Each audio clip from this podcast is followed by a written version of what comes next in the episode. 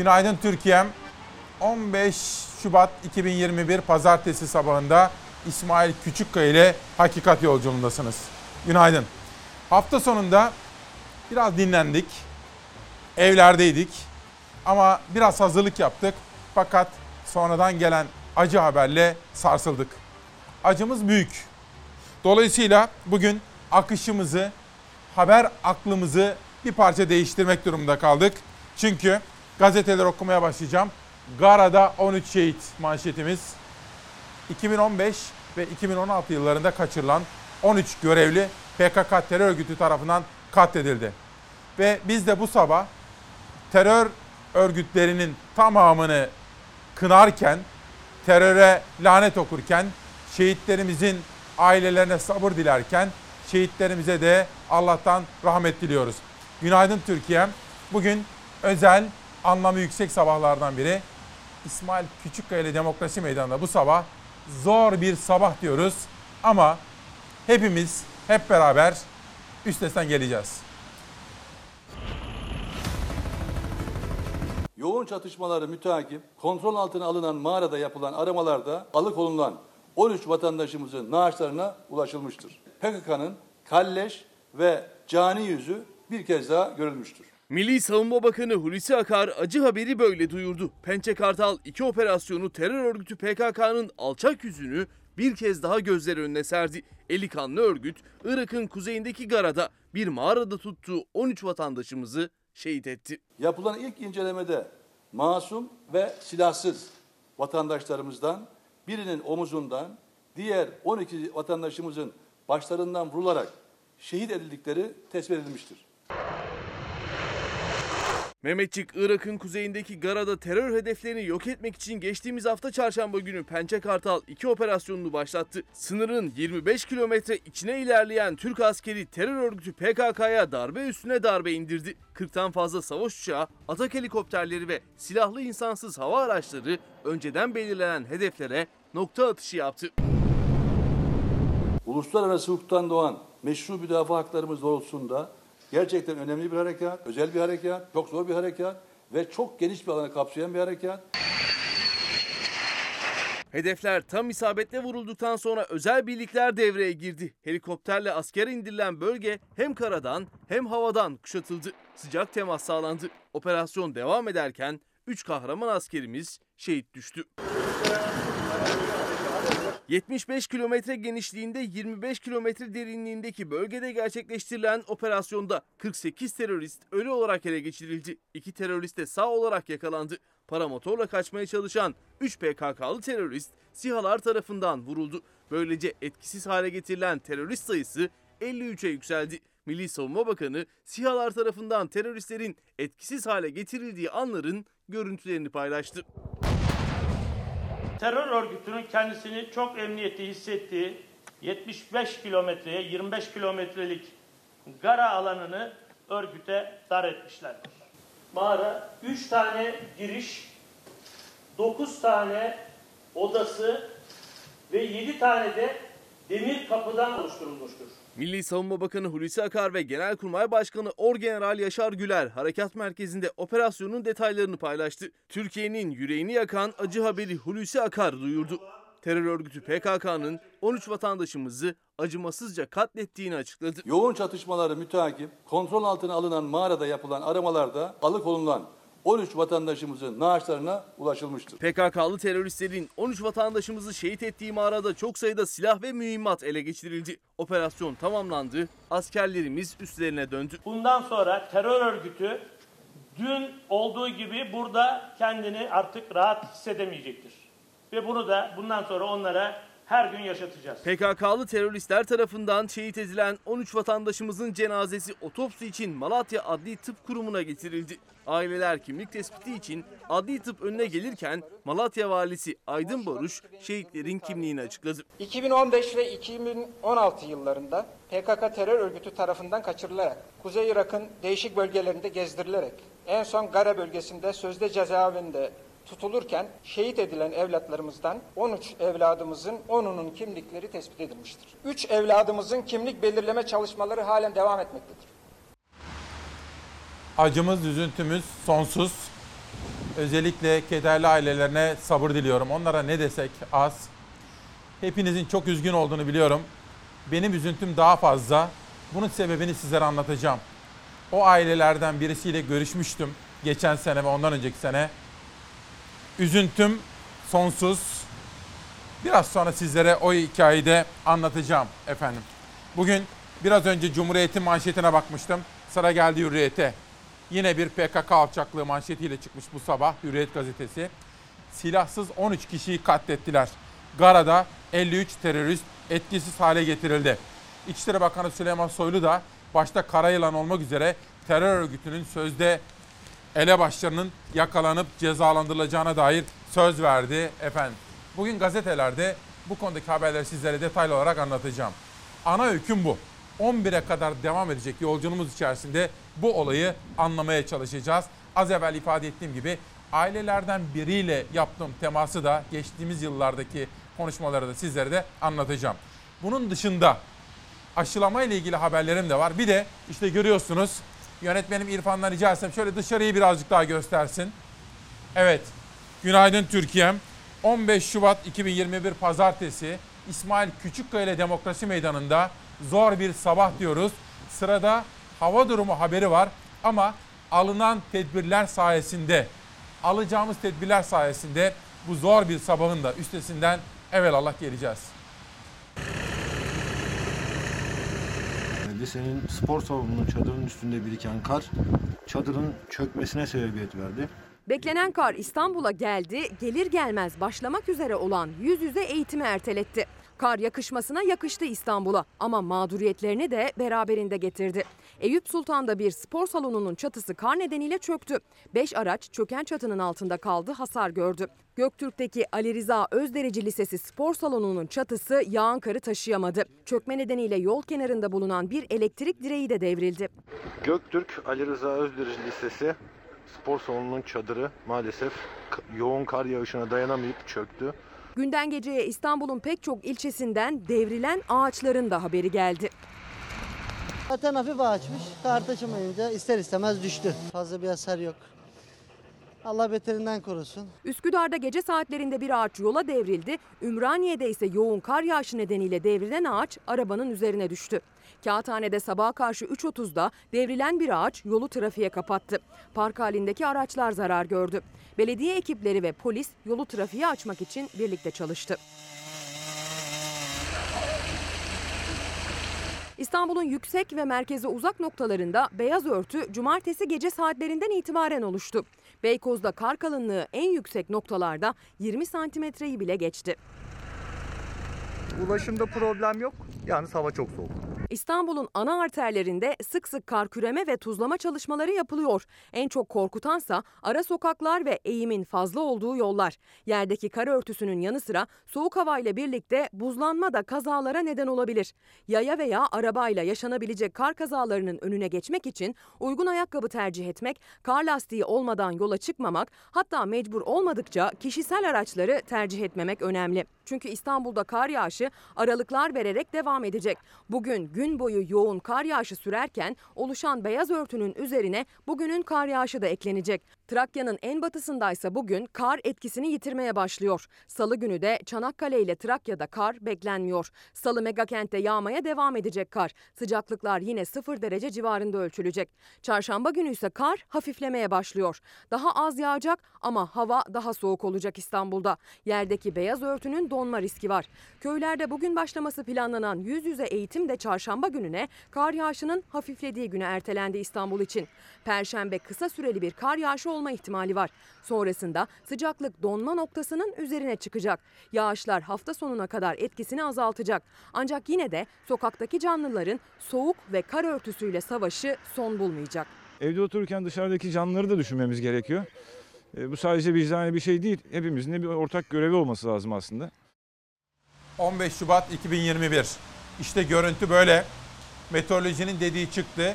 Günlerdir uyarmışlardı ve yoğun kar yağışı var. Havada buz gibi. Ama hafta sonunda da öyleydi. Fakat olsun. Yağış berekettir efendim. Demek ki bugün 15 Şubat'ta zor bir sabah dediğimiz İsmail Küçükkaya Demokrasi Meydanı'nda ne yapıyoruz? 5 ayrı haber hattımız olacak bugün. 11'e kadar devam edeceğiz. Birinci hattımızda şehitlerimiz. Onların aileleri, devlet, millet, hepimiz ne yapmamız gerekiyor? Bir. iki Hava durumu. Başta İstanbul, Trakya, Doğu, Güneydoğu, Batı. Bütün bölgelerimizden hava durumu haberleri. Ezgi Gözegel çalışıyor. Biraz sonra onunla da detaylı olarak buraya gelecek ve konuşacağız. 3. Aşı, korona ile mücadele, mutasyona uğramış virüs, alınması gereken tedbirler. Özellikle 65 yaşın üzerindeki büyüklerimizi, kıymetlerimizi nasıl büyüteceğiz? Ve dördüncü haber hattımızda ekonomi olacak. Başka televizyonlarda göstermiyorlar size. Oysa işsizlik gibi, yoksulluk gibi, emeklinin hali gibi çok temel gündem maddelerini sizlerle konuşacağız. Bugün yine çevre haberleri var. Ülkemin çok farklı noktalarından.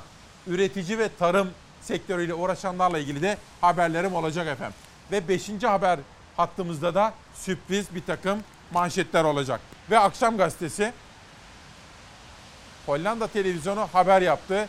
Türkler aşılamada bizden iyi diyor. Bakın Hollanda televizyonunun haberinde Türkiye'de sağlık ekipleri olumsuz hava koşullarına rağmen en ücra yerlerde bile aşı yapıyor denildi. RTL kanalının sunucusu haberi Hollanda'da bazı test yolları ve aşı yerleri kış şartları nedeniyle kapalı. Türkiye'de de hava soğuk ama orada durum farklı diyerek anonsladı. Ardından muhabirin bandaki izlenimlerini aktardı. Zaten bu görüntüler hafta sonunda Sağlık Bakanı tarafından da paylaşıldı.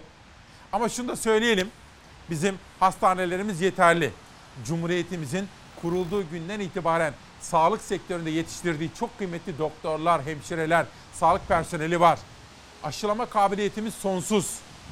Ama Sağlık Bakanı Fahrettin Koca'nın dediği gibi o cümle önemli. Yeter ki elimizde aşı olsun.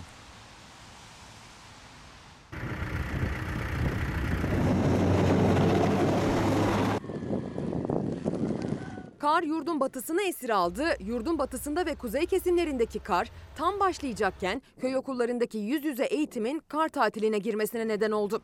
Kar batıda mağduriyetiyle birlikte geldi. Yola ben çıktım pişman oldum. Siz de çıkmayın. Yolun durumu ne şu anda? Yolun durumu şu an kapalı. Açıyorlar hemen dakikada kapanıyor. 10 dakika 20 dakika içinde kapanıyor. Balıkesir'in Edremit ilçesinin yüksek kesimleriyle Kaz Dağları'na kar yağdı. Yarım metreye ulaşan kar kalınlığı araçları ve sürüleriyle birlikte çobanları mahsur bıraktı. İtfaiye ekipleri mahsur kalanları kurtarmak için yaklaşık 10 saat çalıştı. Kurtarmaya geldik. Karayolları ve Edenet Belediyesi'nin de bilgisi dahilinde yukarıya çıktık. Tahminen bir saat sonra ulaşamadığımız takdirde onlar da bizi kurtarmaya gelecekler. Yurdun doğusundan duymaya alışık olduğumuz kar mağduriyeti haberleri batıyı vuran karla birlikte Marmara'dan Ege'den gelmeye başladı. Okullar tatil oldu. İstanbul, Edirne, Tekirdağ, Balıkesir, Sakarya, Çanakkale, Kütahya, Kocaeli, Yalova, Uşak, Bartın, Karabük, Kırklareli, Sinop ve Bolu'da bugün başlaması planlanan yüz yüze eğitim ertelendi. İstanbul, Tekirdağ, Kocaeli, Yalova ve Bolu'da köy okullarındaki yüz yüze eğitim çarşamba günü başlayacak. Listedeki diğer şehirlerde ise salı günü yani yarın başlıyor. Sadece kar tatili haberi değil, Doğu illerinden duymaya alışık olduğumuz köy yollarının ulaşım sorunu haberleri de geliyor batıdan. Balıkesir'de 125 köyün yolu kar nedeniyle ulaşıma kapandı. Bursa'da da geceden sabaha kapanan köy yolları açılmaya çalışılıyor. Kırklareli'de ise 37 köyün kar nedeniyle ulaşılamaz hale geldiği bilgisi verildi. Belediye ekipleri köy yollarını kardan temizlemek için 24 saat esasına göre vardiya usulü çalışıyor. Batıda doğudakine benzer mağduriyetler yaşanırken doğuda bahar havası var. Karlova gibi bir yerde her yıl 2 metre 3 metreye yakın bir kar vardı. Şimdi santimlere tekabül ediyor yani kar yok. O da Allah'ın bir vergisi yani şükretmemiz lazım. Bingöl'ün Karlıova ilçesinde uzun süredir bahar havası yaşanıyordu. Son yağışla birlikte hafif kar yağsa da kar örtüsü mevsim normallerinin çok altında kaldı. Hakkari Yüksekova'da da benzer şekilde zamansız bir bahar yaşanıyor. Güneş gören kar örtüsü eriyor. Yarın kar yağışı doğuyu da etkisi altına alacak ancak ondan önce bugün iç kesimler kar almaya başlıyor. İç Anadolu bölgesi genelinde gün içinde kar yağışı başlayacak. Ankara'da beyaz örtüyle kaplanacak. Bugün Akdeniz'de ise özellikle kıyıda kuvvetli sağanaklara dikkat. Doğuda ise bu akşam yer yer başlayan kar yağışı salı günü bölge genelinde etkili olacak. Salı Doğu Akdeniz'le Güneydoğu Anadolu'da kuvvetli yağmur var. İç Ege'de, İç Anadolu'da, kıyılarıyla birlikte Karadeniz bölgesinde ve Doğu illerin genelinde ise salı günü kar bekleniyor. Mesai arkadaşlarımdan Ezgi biraz sonra buraya gelecek ve hava durumunu çok daha detaylı olarak sizlere anlatacak. Zor bir sabah ama üstesinden geleceğiz. Sizlerden gelen yorumları da görüyorum efendim.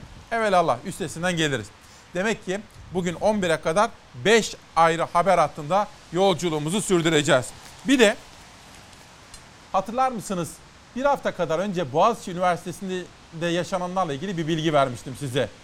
Çok detaya giremem dedim. Gözaltına alınan çocuklardan birisiyle ilgili onun ailesinin AK Parti'de görevler yapan, AK Parti'deki bir isim olduğunu, annesinin, babasının da yine AK Partili olduğunu söylemiştim. Ama hani meseleleri siyasallaştırmayalım derken genelleştirmekten de kaçınalım demiştim. Hatırladınız mı? Çok detaya girmemiştim. Kimseyi incitmeyeyim diye. Fakat ilginç bir olay oldu. Geçtiğimiz hafta Özgür Özel de yayınımıza katılmıştı. Hatırlarsınız çok izlemiştiniz, çok değer vermiştiniz. Eksik olmayın teveccühünüze minnettarım. Özgür Özel iki gün üst üste cezaevinde Boğaziçi gösterileri nedeniyle tutuklu olan Boğaziçi'nden çocuklarla görüşmüştü. O hikayelerden birisine ulaşmış. İşte bakın Sözcü gazetesi.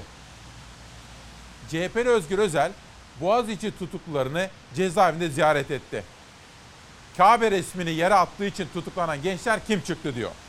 Özgür Özel, Metris cezaevinde tutulan Boğaziçi'li Doğu Demirtaş ile Can Uğuzeş'in anlattıklarını şöyle anlattı. Doğu Demirtaş, işte benim söylediğim çocuğumuz buydu. Şimdi bazı konuların partisi olmazdı, öyle demiştim size.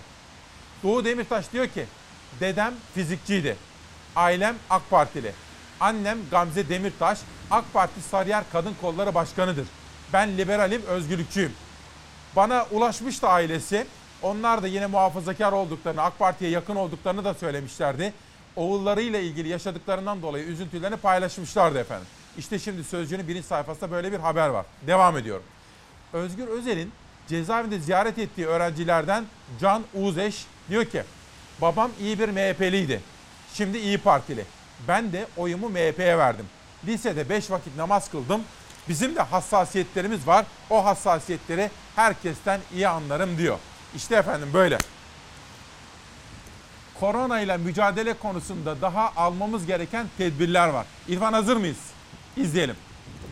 Oo değerlerin de çok iyi maşallah sana. Maalesef biz virüsün dünyadaki dolaşım hızını azaltamadığımız için mutasyonlar da at başı gidiyor. Büyük bir hızla artış gösteriyor. Koronavirüs tablosunda vaka ve vefat sayısı hemen hemen aynı seyrediyor. Son günlerde 7 binin üzerindeydi vaka sayısı. Dünse 100 binlere düşen test sayısıyla birlikte vaka sayısı da 6287'ye düştü. İyileşenlerin sayısı da azalıyor tabloda. Vakaların daha zor iyileşmesi daha ağır seyreden bir mutasyonun işareti olabilir. Bu mutasyona uğramış virüs uğradığı mutasyonun derecesine bağlı olarak insanlarda daha hafif ya da daha şiddetli enfeksiyon meydana getirebilir.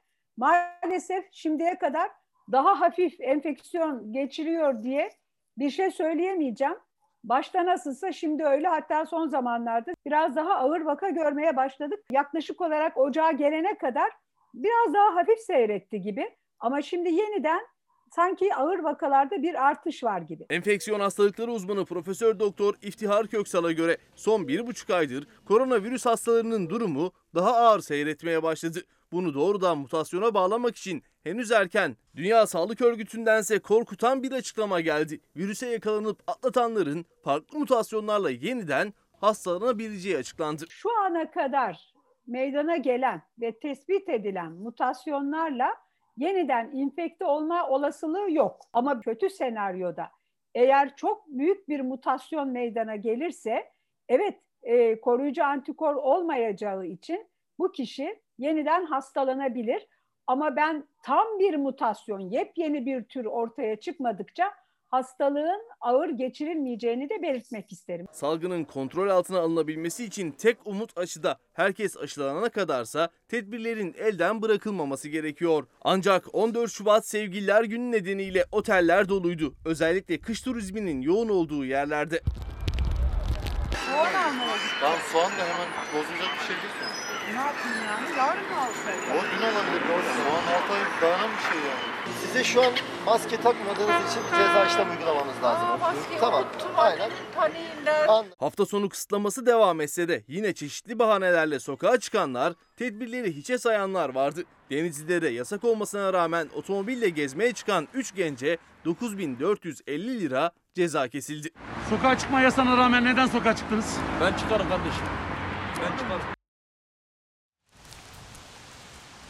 Şimdi mesajlarınız geliyor. Hiç merak etmeyin efendim. Biz böyle soğuklarda çok yayınlar yaptık dışarıda. Bir büyüğüm de bizim için kaygılanmış. Sağ olsun, var olsun. Hiç gerek yok efendim. Tamamen hani şu havayı bir yansıtmak istedim. Çünkü uzun yıllardır görmediğimiz kadar bir yağış var. Dolayısıyla bunu da ben sizlere anlatmak istedim diyorum. Sıra geldi Sabah gazetesine. En son Sözcü gazetesindeydik. Terör destekçileri katliamın ortağı diyor bugün Sabah gazetesi. Bu sabah zor bir sabah diyoruz efendim. Mehmetçiğin karşısına çıkamayan PKK'nın 13 vatandaşımızı kalleşçe katletmesi Türkiye'yi ayağa kaldırdı. Terör örgütü ve siyasi uzantısıyla kol kola girenlere öfke yağdı diyor. Dün hain PKK terör örgütüne lanet okudu Türkiye çapında. Ama iktidarıyla muhalefetiyle, doğusuyla, batısıyla, kuzeyiyle, güneyiyle bütün Türkiye bu işin de üstesinden gelecektir diyoruz efendim. Bir de aynı olay bir güne nasıl yansıdı bakın. 13 eve ateş düştü. Bakan Akar, Irak'ın kuzeyindeki Gara'da 13 kişinin PKK'larca öldürüldüğünü belirtti. Alıkonulmuş kişilerin katledilmesiyle ilgili toplumun birçok kesiminden tepki yükseldi diyor efendim. O halde PKK terör örgütünü, bütün terör örgütlerini bir kez daha ulusça lanetleyelim efendim. Ve barışı savunmaya devam edelim. Barışı, esenliği, ülkemizin birlik ve dir- dirliğini savunmaya devam edelim diyorum. Bir de çocuklarımız, gemicilerimiz. Onlar dünyanın ta öbür ucunda kaçırılmışlardı. Güzel haber hafta sonunda geldi.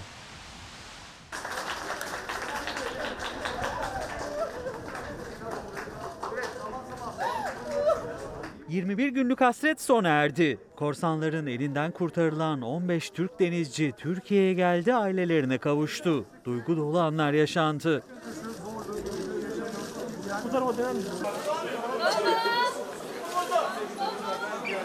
Mozart isimli Türk gemisi 3 hafta önce Nijerya açıklarında korsanların saldırısına uğradı. Kaçırılan 15 Türk denizci Türk yetkililerin yürüttüğü çalışmanın sonunda serbest kaldı. Denizciler 21 gün sonra yurda döndü. İstanbul Havalimanı'nda onları Dışişleri Bakanı Mevlüt Çavuşoğlu karşıladı.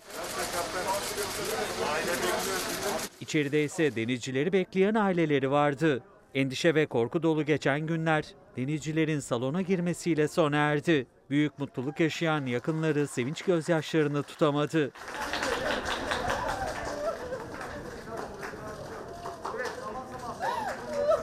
Birbirlerine sıkı sıkı sarılan aileler hasret giderdi. Sevinçleri büyüktü. Çok şükür e, şu anda mutluluğumuzun tarifi yok. E, kesinlikle zor geçti. Zaten e, bu 21 günlük süreçte anlatılmaz bir e, sıkıntı yaşadık, üzüldük. Geminin kaptanı Mustafa Kaya ise 21 günde yaşadıkları zor koşulları anlattı. İşte çeşitli vahşi hayvanlarla bir, e, olduğu bir ormanda tutulduk. Başımızda sürekli silah, silahlı adamlar vardı. Fakat fiziksel hiçbir şekilde bir muamele görmedik. Denizcilerimiz mutlu. Bakar mısınız görüntüye Türkiye? Uzun yıllardır görmediğimiz bir hava durumuyla karşı karşıyayız. İstanbul'da tam da meteorolojinin dediği gibi durmaksızın yağış var ve rüzgar var. Çok güçlü bir rüzgar da var. İşte görüntü biz Fox'un içinde bulunduğu bu güzel tarihi binadan Zeytinburnu'na baktığımız zaman işte böyle bir manzarayı görüyoruz. Tabii ki zor ama zor bir sabah. Şunu söyleyeyim. Dünden hazırlıklarımızı yapmıştık. Ulaştırmadaki arkadaşlarımla Olcay'la ve Rıza'yla da konuşmuştuk. Tedbirinizi alın. Gerekirse gece boyu kanalda kalırız demiştik. Fakat ana yollar, arterler açık. Belediye ve bütün görevler görevlerini yerine getirmişler. Yollar açık. Tabi ara sokaklarda özellikle yokuşlarda zorluklar var. Lütfen dikkat edin. Gerekli tedbirleri almadan dışarıya çıkmayın. Çok zorunlu değilseniz özel aracınızla dışarıya çıkmayın diyelim. Biraz sonra hava durumunu detaylı olarak sizlere anlatmaya gayret edeceğim efendim. Şimdi bizim ülke olarak, halk olarak ulaşmak istediğimiz bir hedef var. Mesela deprem olduğu zaman kendimizi güven içinde hissetmemiz gerekiyor. Bu çürük çarık binalar tamamen ortadan kaldırılıp kentsel dönüşümle ama ransal değil, kentsel dönüşümle güvenli yuvalara dönüşmelidir. Mesela Japonya gibi olmalıyız. 7.2 şiddetinde 7.3 şiddetinde bir deprem olsa bile canımıza malımıza bir zarar gelmeyeceğini bilmek isteriz.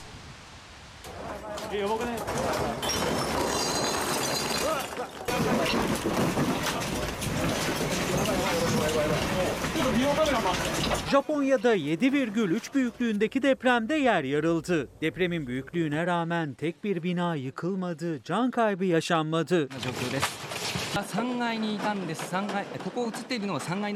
Japonya'nın Fukushima eyaleti 7,3 büyüklüğündeki depremle sarsıldı. Gece saatleriydi. Birden her yer sallanmaya başladı. O sırada bir gencin kamerası kayıttaydı. Kitaplar kütüphaneden yere düşerken genç elindeki kalemi çevirerek korkusunu yenmeye çalıştı.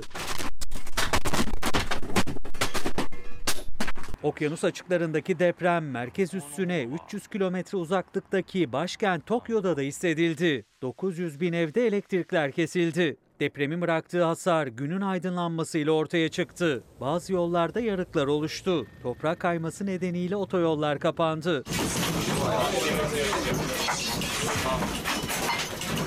7,3 büyüklüğündeki depremde can kaybı yaşanmadı. 140'tan fazla kişi yaralandı. Evleri hasar görenler tahliye merkezlerine yerleştirildi. 10 yıl önce nükleer felakete sahne olan Fukushima'da korkulan olmadı. Deprem 60 kilometre derinlikte gerçekleştiği için tsunami uyarısı verilmedi. Nükleer santrallerde herhangi bir soruna rastlanmadı.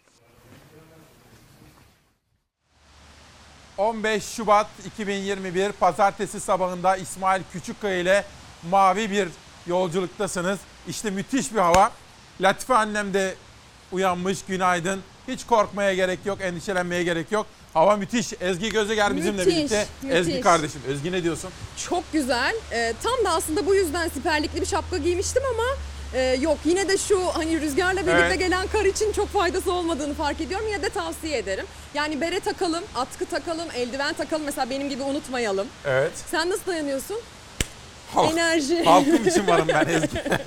Ezgi ne diyorsun şimdi? Ya bereketli olsun, kazasız belasız olsun diyorum ve İstanbul'dan başlayarak ne oldu ne olacak anlatmaya Lütfen. başlıyorum. Dün itibariyle sıcaklıklar tam sınırdaydı.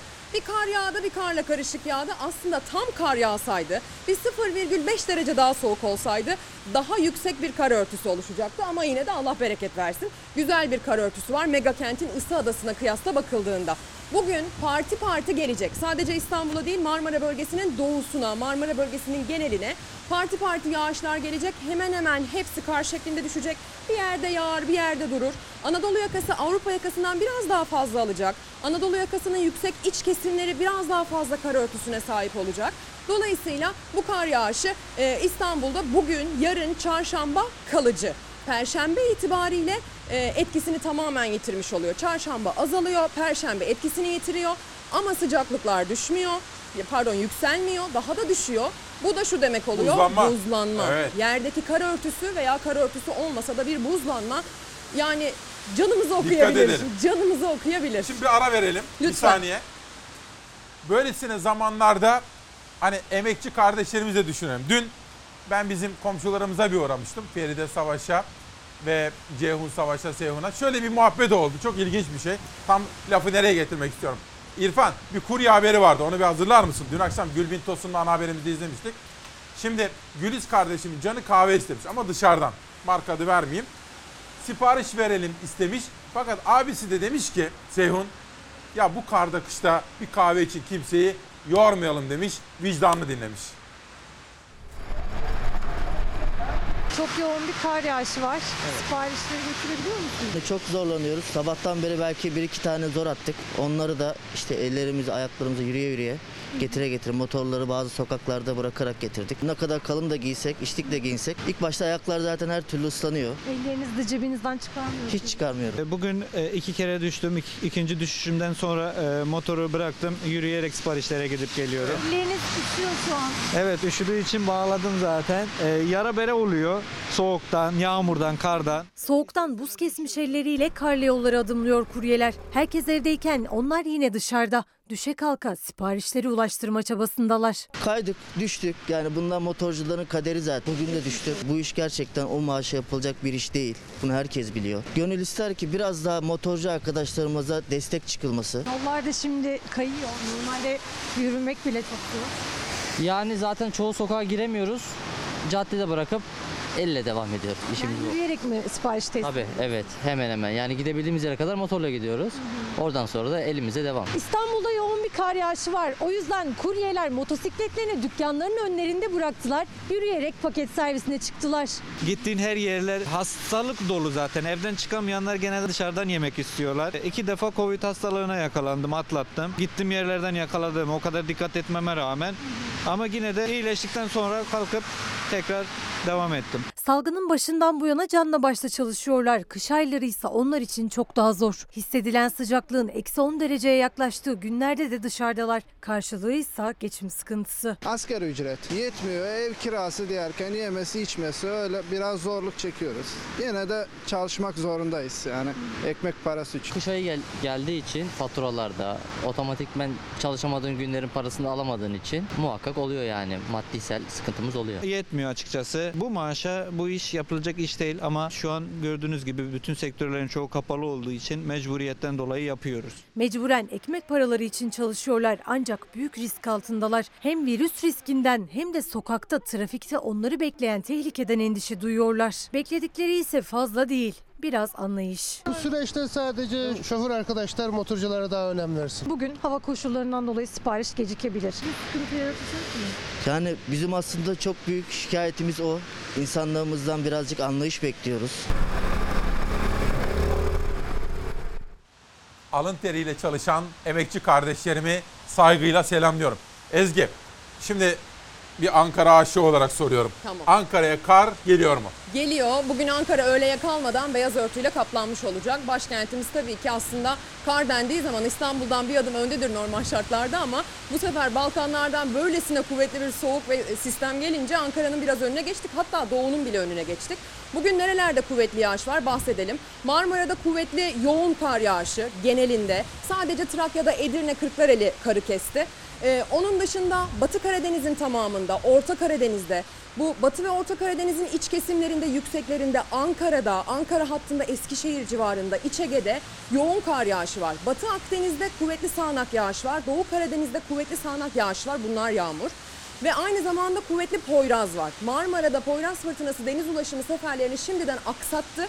Kullanacaksanız bir kere sefer sorgulayın, öyle yola çıkın. Ege kıyılarında kuvvetli Poyraz var. Yarın yine tüm batıda kuvvetli Poyraz diyeceğiz. Bu da uçurabilir, devirebilir, kopmalar yaşatabilir, karı tipiye çevirebilir. O yüzden siperlikli şapka bere dedim. Ee, yarından bahsedecek olursak yarın yine İç Anadolu bölgesinin bu sefer güney kesimlerinde çok kuvvetli kar yağışı var.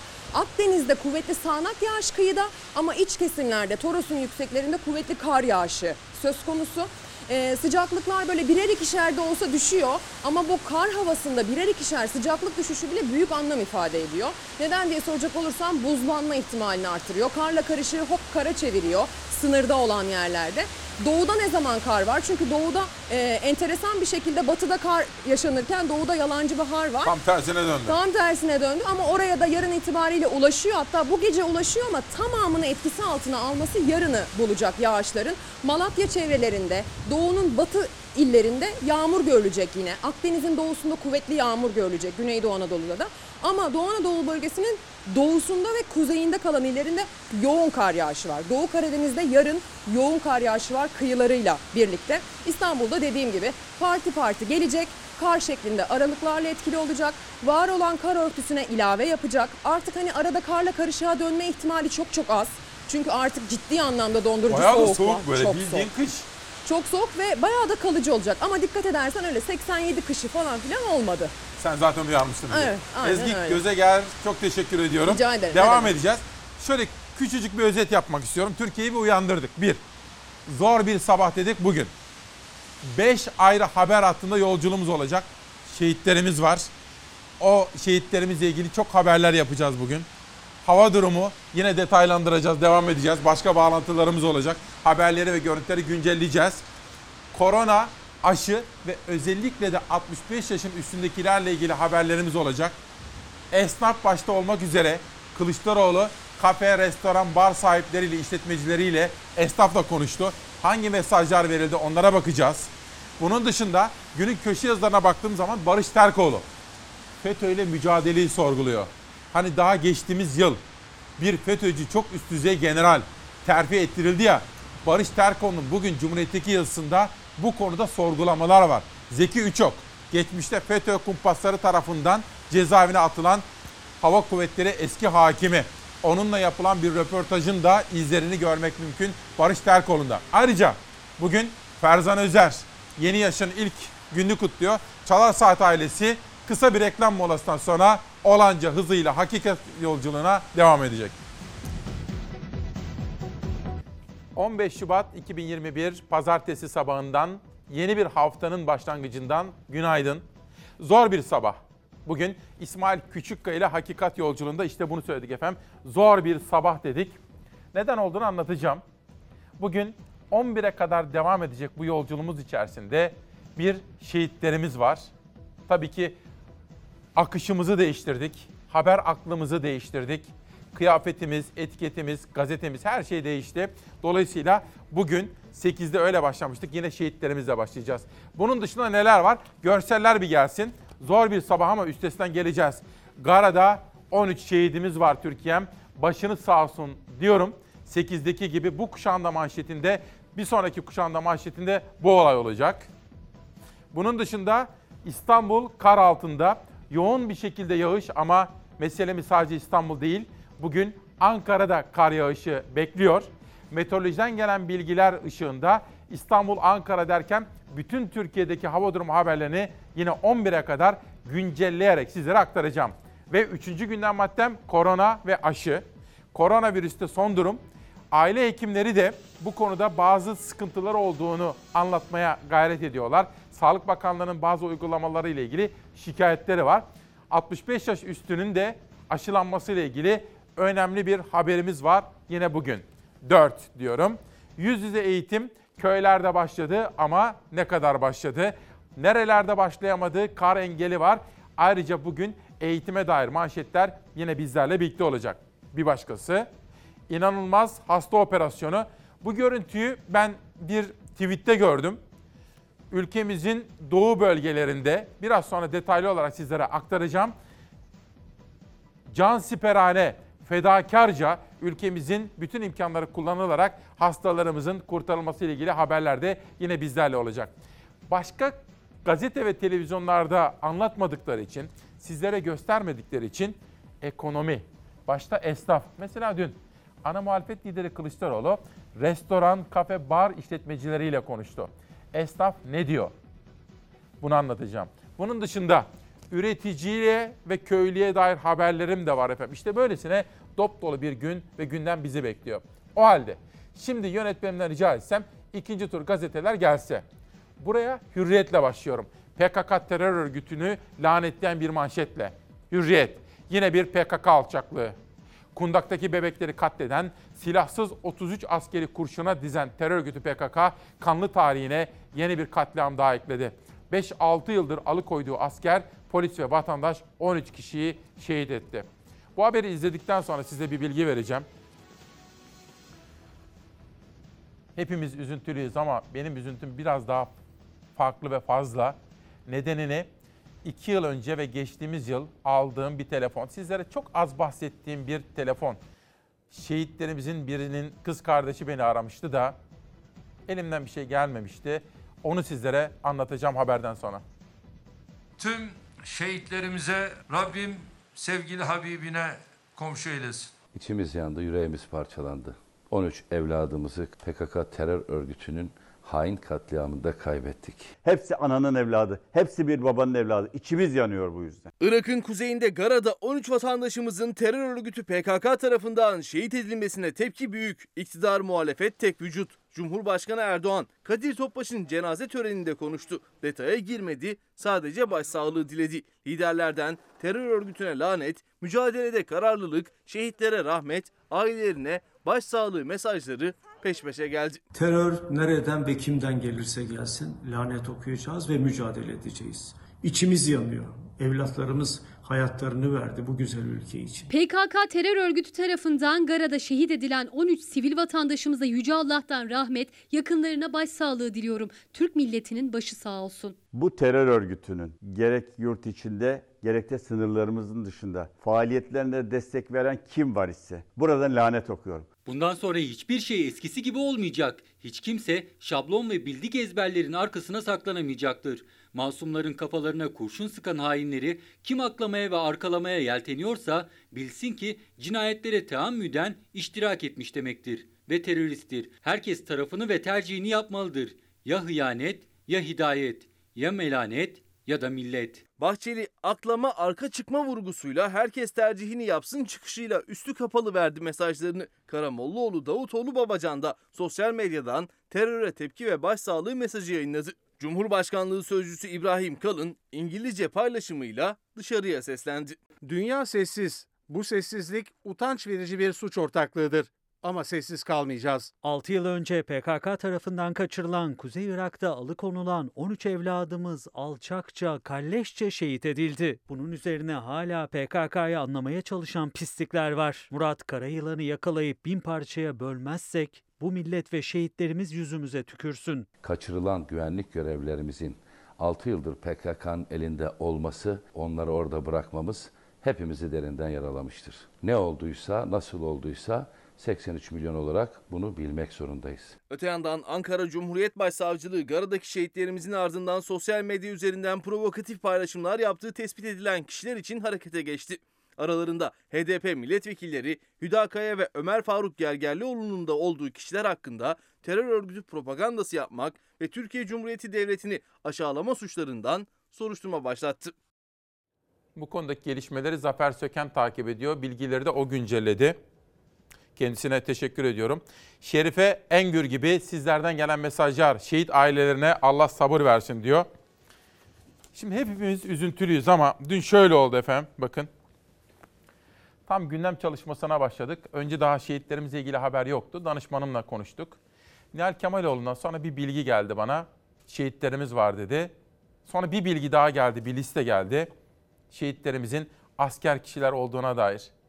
Dedim ki bu dezenformasyon olabilir, bilgi kirliliği olabilir. Kaynaklarımızla konuşayım dedim. Önce inanmadım, inanmak istemedim. Tabii şehidimiz sivilde olsa, askerde olsa hepsi kahramanımız, şehidimiz ama inanmak istemedim.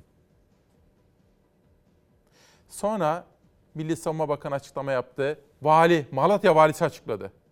Neden Malatya valisi açıkladı bilmiyorum. Ama sonra aklıma bir şey düştü, bir kurt düştü. O listeye baktım. Listelerden birinin soyadı, işte baktım memleketlerine baktım, isimlerine baktım. Bir tanesi çok tanıdık geldi. Allah'ım dedim o mu acaba? Böyle bir gözlerimi kapattım. İki sene önce beni biri aramıştı. Sonra bir daha aradı beni. Bakın telefon numarasını kapatarak. Telefonuma şöyle kaydetmişim bakın gelin. Kardeş Beyza Özbey asker abisi PKK'ca kaçırıldı. Benden yardım istiyordu. Dedi ki benim abim yurtsever bir assubay dedi. PKK terör örgütünün elinde dedi. Televizyona falan da çıkmak istiyordu. Fakat ona anlattım bazı gerçeklikleri, bunun ne kadar zor olduğunu. Bir parça bahsettim aslında. Çok detaya girmeden. Çünkü direkt siz işte yok PKK terör örgütünün propagandasına hizmet etmek filan filan filan anlarsınız onları. Sonra ama kendimce küçük akıllar vermeye gayret ettim. Bak şununla görüşün dedim. Buraya gidin dedim. Parlamentoya gidin dedim. Devletimizin güvenlik organlarına gidin dedim. Devletimizin güvenlik organları da görüştüler aslında. Hatta yanlış hatırlamıyorsam Binali Yıldırım'la görüştüler. Meclise gittiler CHP'lerle, MHP'lerle görüştüler filan. Ama işte olmadı. Ben işte o 13 şehit haberini aldığım zaman bu kızımızı düşündüm. Abisi için böyle can siperhane çalışıyordu. Ve kendi çaresizliğime, elimden bir şey gelmemesine kahrettim. Ve çok kızdım da kendime. Elimden yine bir şey gelmez. Biliyorum çünkü o tarihlerde onları yapsaydık neler olurdu biterdi. Demem o ki işte böylesine acı üstüne acı, çaresizlik üstüne çaresizlik yaşıyoruz ve PKK terör örgütünü lanetliyoruz efendim. Zor bir sabah ama üstesinden beraber geleceğiz. Evelallah diyelim. Geçelim bir sonraki gazeteye. Türkiye has mutasyonları var diyor Pencere gazetesi. Sağlık Bakanlığı Koronavirüs Bilim Kurulu üyesi Profesör Doktor Hasan Tezer, Türkiye has koronavirüs mutasyonlarının özellikleri konusunda çalışmalar yapılacağını açıkladı. Türkiye'de yaklaşık 400 kişinin mutasyonlu virüs ile enfekte olduğunu açıklayan Tezer, Güney Afrika ve İngiltere varyantlarının olduğunu biliyoruz. Ülkemize has mutasyonların olduğunu da biliyoruz ama ülkemizdeki varyantlarının nasıl etki edeceğini bilmiyoruz. Yakın bir zamanda da bu mutasyonların özellikleri yapılan çalışmalar sonucu açıklanacaktır diyor efendim. Demek ki bugün şehitlerimizle ilgili haberler var. Devam edeceğiz. Ailelerine bakacağız mutasyon ve korona ile ilgili haberler var ve ayrıca hava durumuna ilişkinde detaylar var. Şöyle yönetmenimden rica etsem dışarıya bir baksak. Zor bir sabahta bakın saatler 9.03'e gelmek üzere ve şimdi günün hava durumuna dair yeni bir manşet. Kar yağışı batıda hız kesmeden devam ediyor. Ege ve Marmara'da karla birlikte fırtına da bekleniyor. İç kesimlerde bugün yoğun kar var. Yeni kar yağışının doğuya ulaşması ise bu geceyi bulacak. Bugünden bakıldığında İstanbul'da perşembe gününe kadar aralıklarla kar yağışı devam edecek. Bugün Edirne'de Kırklareli'de yağış etkisini yitiriyor. Marmara'nın kalan kesimlerde yoğun bir şekilde kar yağışı devam ediyor. İstanbul'da parti parti gelmesi beklenen yağış geçişleri kar şeklinde düşecek yine. Megakentin kar kalınlığı daha da artacak. Kar yağışı öğleye kalmadan İç Anadolu'da da etkisini göstermeye başlayacak. Yoğun kar yağışı için tedbir alınmalı. İç Ege ile birlikte Ankara, Eskişehir, Konya çevrelerinde, Batı Karadeniz'in tamamında, Orta Karadeniz'in iç kesimlerinde yoğun kar yağışı var bugün. Başkent Ankara öğleye kalmadan beyaz örtüyle kaplanacak. Aynı zamanda Antalya çevrelerinde kuvvetli sağanak yağmura dikkat. Doğu Karadeniz'de de kıyı kesimler kuvvetli sağanak yağmur olabilir. Marmara bölgesiyle Ege'nin kıyılarında kuvvetli poyraz var. Hem hissedilen sıcaklıkları düşürüyor hem de önüne kattığını uçuruyor. İstanbul deniz otobüsleri ve şehir hatları olumsuz hava koşulları nedeniyle bazı seferlerini iptal etti bile. Sabah deniz ulaşımını kullanacaklar sefer sorgusu yapmadan yola çıkmamalı. Salı günü yurdun en batısında yağış kesiliyor. Trakya'nın en batısıyla Ege'ye kıyısı olan illerde yağış etkisini yitirecek. Yurdun güneyi hariç hemen hemen tüm kesimlerinde kar bekleniyor. Güneyde ise kuvvetli yağmur. Salı İstanbul'da, Ankara'da, Bursa'da, İzmir'in yükseklerinde kısa süreli kar var. İç Anadolu bölgesinin güneyiyle Akdeniz bölgesinde kuvvetli yağış bekleniyor. Salı, Doğu Akdeniz'deki yağışlar kuvvetli sağanak yağmur, iç ve yüksek kesimlerde ise kar şeklinde düşecek. Akdeniz'de kıyıda sel, su baskını taşkın yaşanabilir. Toroslarda ise rakım yükseldikçe kar yoğunluğu artacak. Bugün Doğu Karadeniz'de yağmur şeklinde düşen yağışlar salı günü kara dönecek. Salı günü Doğu Anadolu bölgesinde yer yer yağışlar kara dönüşecek. Doğu Anadolu bölgesinin batısında yağışlar yağmur şeklinde, kalan kesimlerde ise yoğun kar şeklinde düşecek. Rüzgarsa salı günü tüm batıda kuvvetli ve soğuk esiyor. Doğuda ise güneyli kuvvetli rüzgarlar görülmeye başlıyor salı.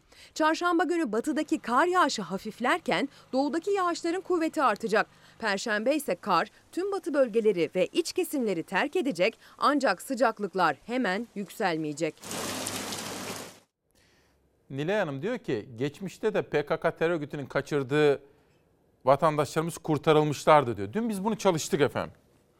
Danışmanımla çalıştık biz bu konuyu ama geçmiş tabii bilemiyorum eskiden nasıl oldu da oldu, şimdi neden olmadı.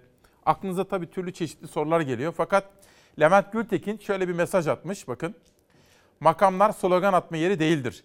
İktidarın görevi slogan atmak, meydan okumak, koftayı kabadayılık yapmak değil, sorunu çözmektir. Can yakan her şehit haberinden sonra aynı şeyi yapmak ise ucuz hamasettir diyor. Yani aslında sorgulamamız gereken soru şu. Nilay Hanım'ın da mesajında gördüğüm şu. Bugün 13 evladımız 6 yıl PKK terör örgütünün elindeyken infaz edildi. Terörü tabii ki lanetliyoruz. Allah kahretsin bütün terör örgütlerini. Ama şunu da biliyorum. Siz de biliyorsunuz artık değil mi? 8 yıldır tekrarlıyorum ben bunu burada. Her sabah. Terör örgütleri adı ne olursa olsun birer taşerondur. Kullanılırlar. Kimisini CIA kullanır, kimisini bilmem ne kullanır, kimisini Mossad kullanır filan. Terör örgütleri taşerondur. Bunu unutmayın efendim. Adı ne olursa olsun bütün terör örgütlerini bu kategoride görebilirsiniz. Ve pencereden sözcüye geçelim. Sözcü gazetesinde CHP'li Özgür Özel Boğaziçi tutuklularını cezaevinde ziyaret etti. Metris cezaevinde tutulan Boğaziçi'li Doğu Demirtaş ile Can Uğuzeş'in anlattıklarını şöyle anlattı. Hatırlıyor musunuz? Geçtiğimiz hafta buraya gelmişti Özgür Özel ve ilk defa kamuoyuna burada açıklamıştı. İşte o sözler gündem oldu. Peki cezaevinde neler öğrenmiş Özgür Özel? Okuyorum sözcüden. Doğu Demirtaş. Şu anda cezaevindeki Doğu Demirtaş Boğaziçi'li öğrenci diyor ki dedem de fizikçiydi. Ailem AK Partili. Annem Gamze Demirtaş AK Parti Sarıyer Kadın Kolları Başkanı'dır. Ben liberalim, özgürlükçüyüm. Derken yine Boğaziçi protestolarından sonra şu anda cezaevinde tutuklu tutulan Can Uğuzeş diyor ki Özgür Özel'e babam iyi bir MHP'liydi şimdi iyi Partili. Ben de oyumu MHP'ye verdim. Lisede 5 vakit namaz kıldım. Kabe hassasiyetini herkesten iyi anlarım diyor efendim. Sözcüden sabaha geçiyorum. Sabah gazetesini sabah 8 kuşağında şehitlerimizle ilgili manşetini sunmuştum. Sıra geldi Kadir Topbaş'a. Kadir ağabeye son görev. Kadir Topbaş son yolculuğuna uğurlandı. Cenazeye Başkan Erdoğan da katıldı diyor. Eski İstanbul Büyükşehir Belediye Başkanı Kadir Topbaş'ın son yolculuğuna uğurlanmasıyla ilgili haber Sabah gazetesinde. Bir sonraki gazeteye geçelim.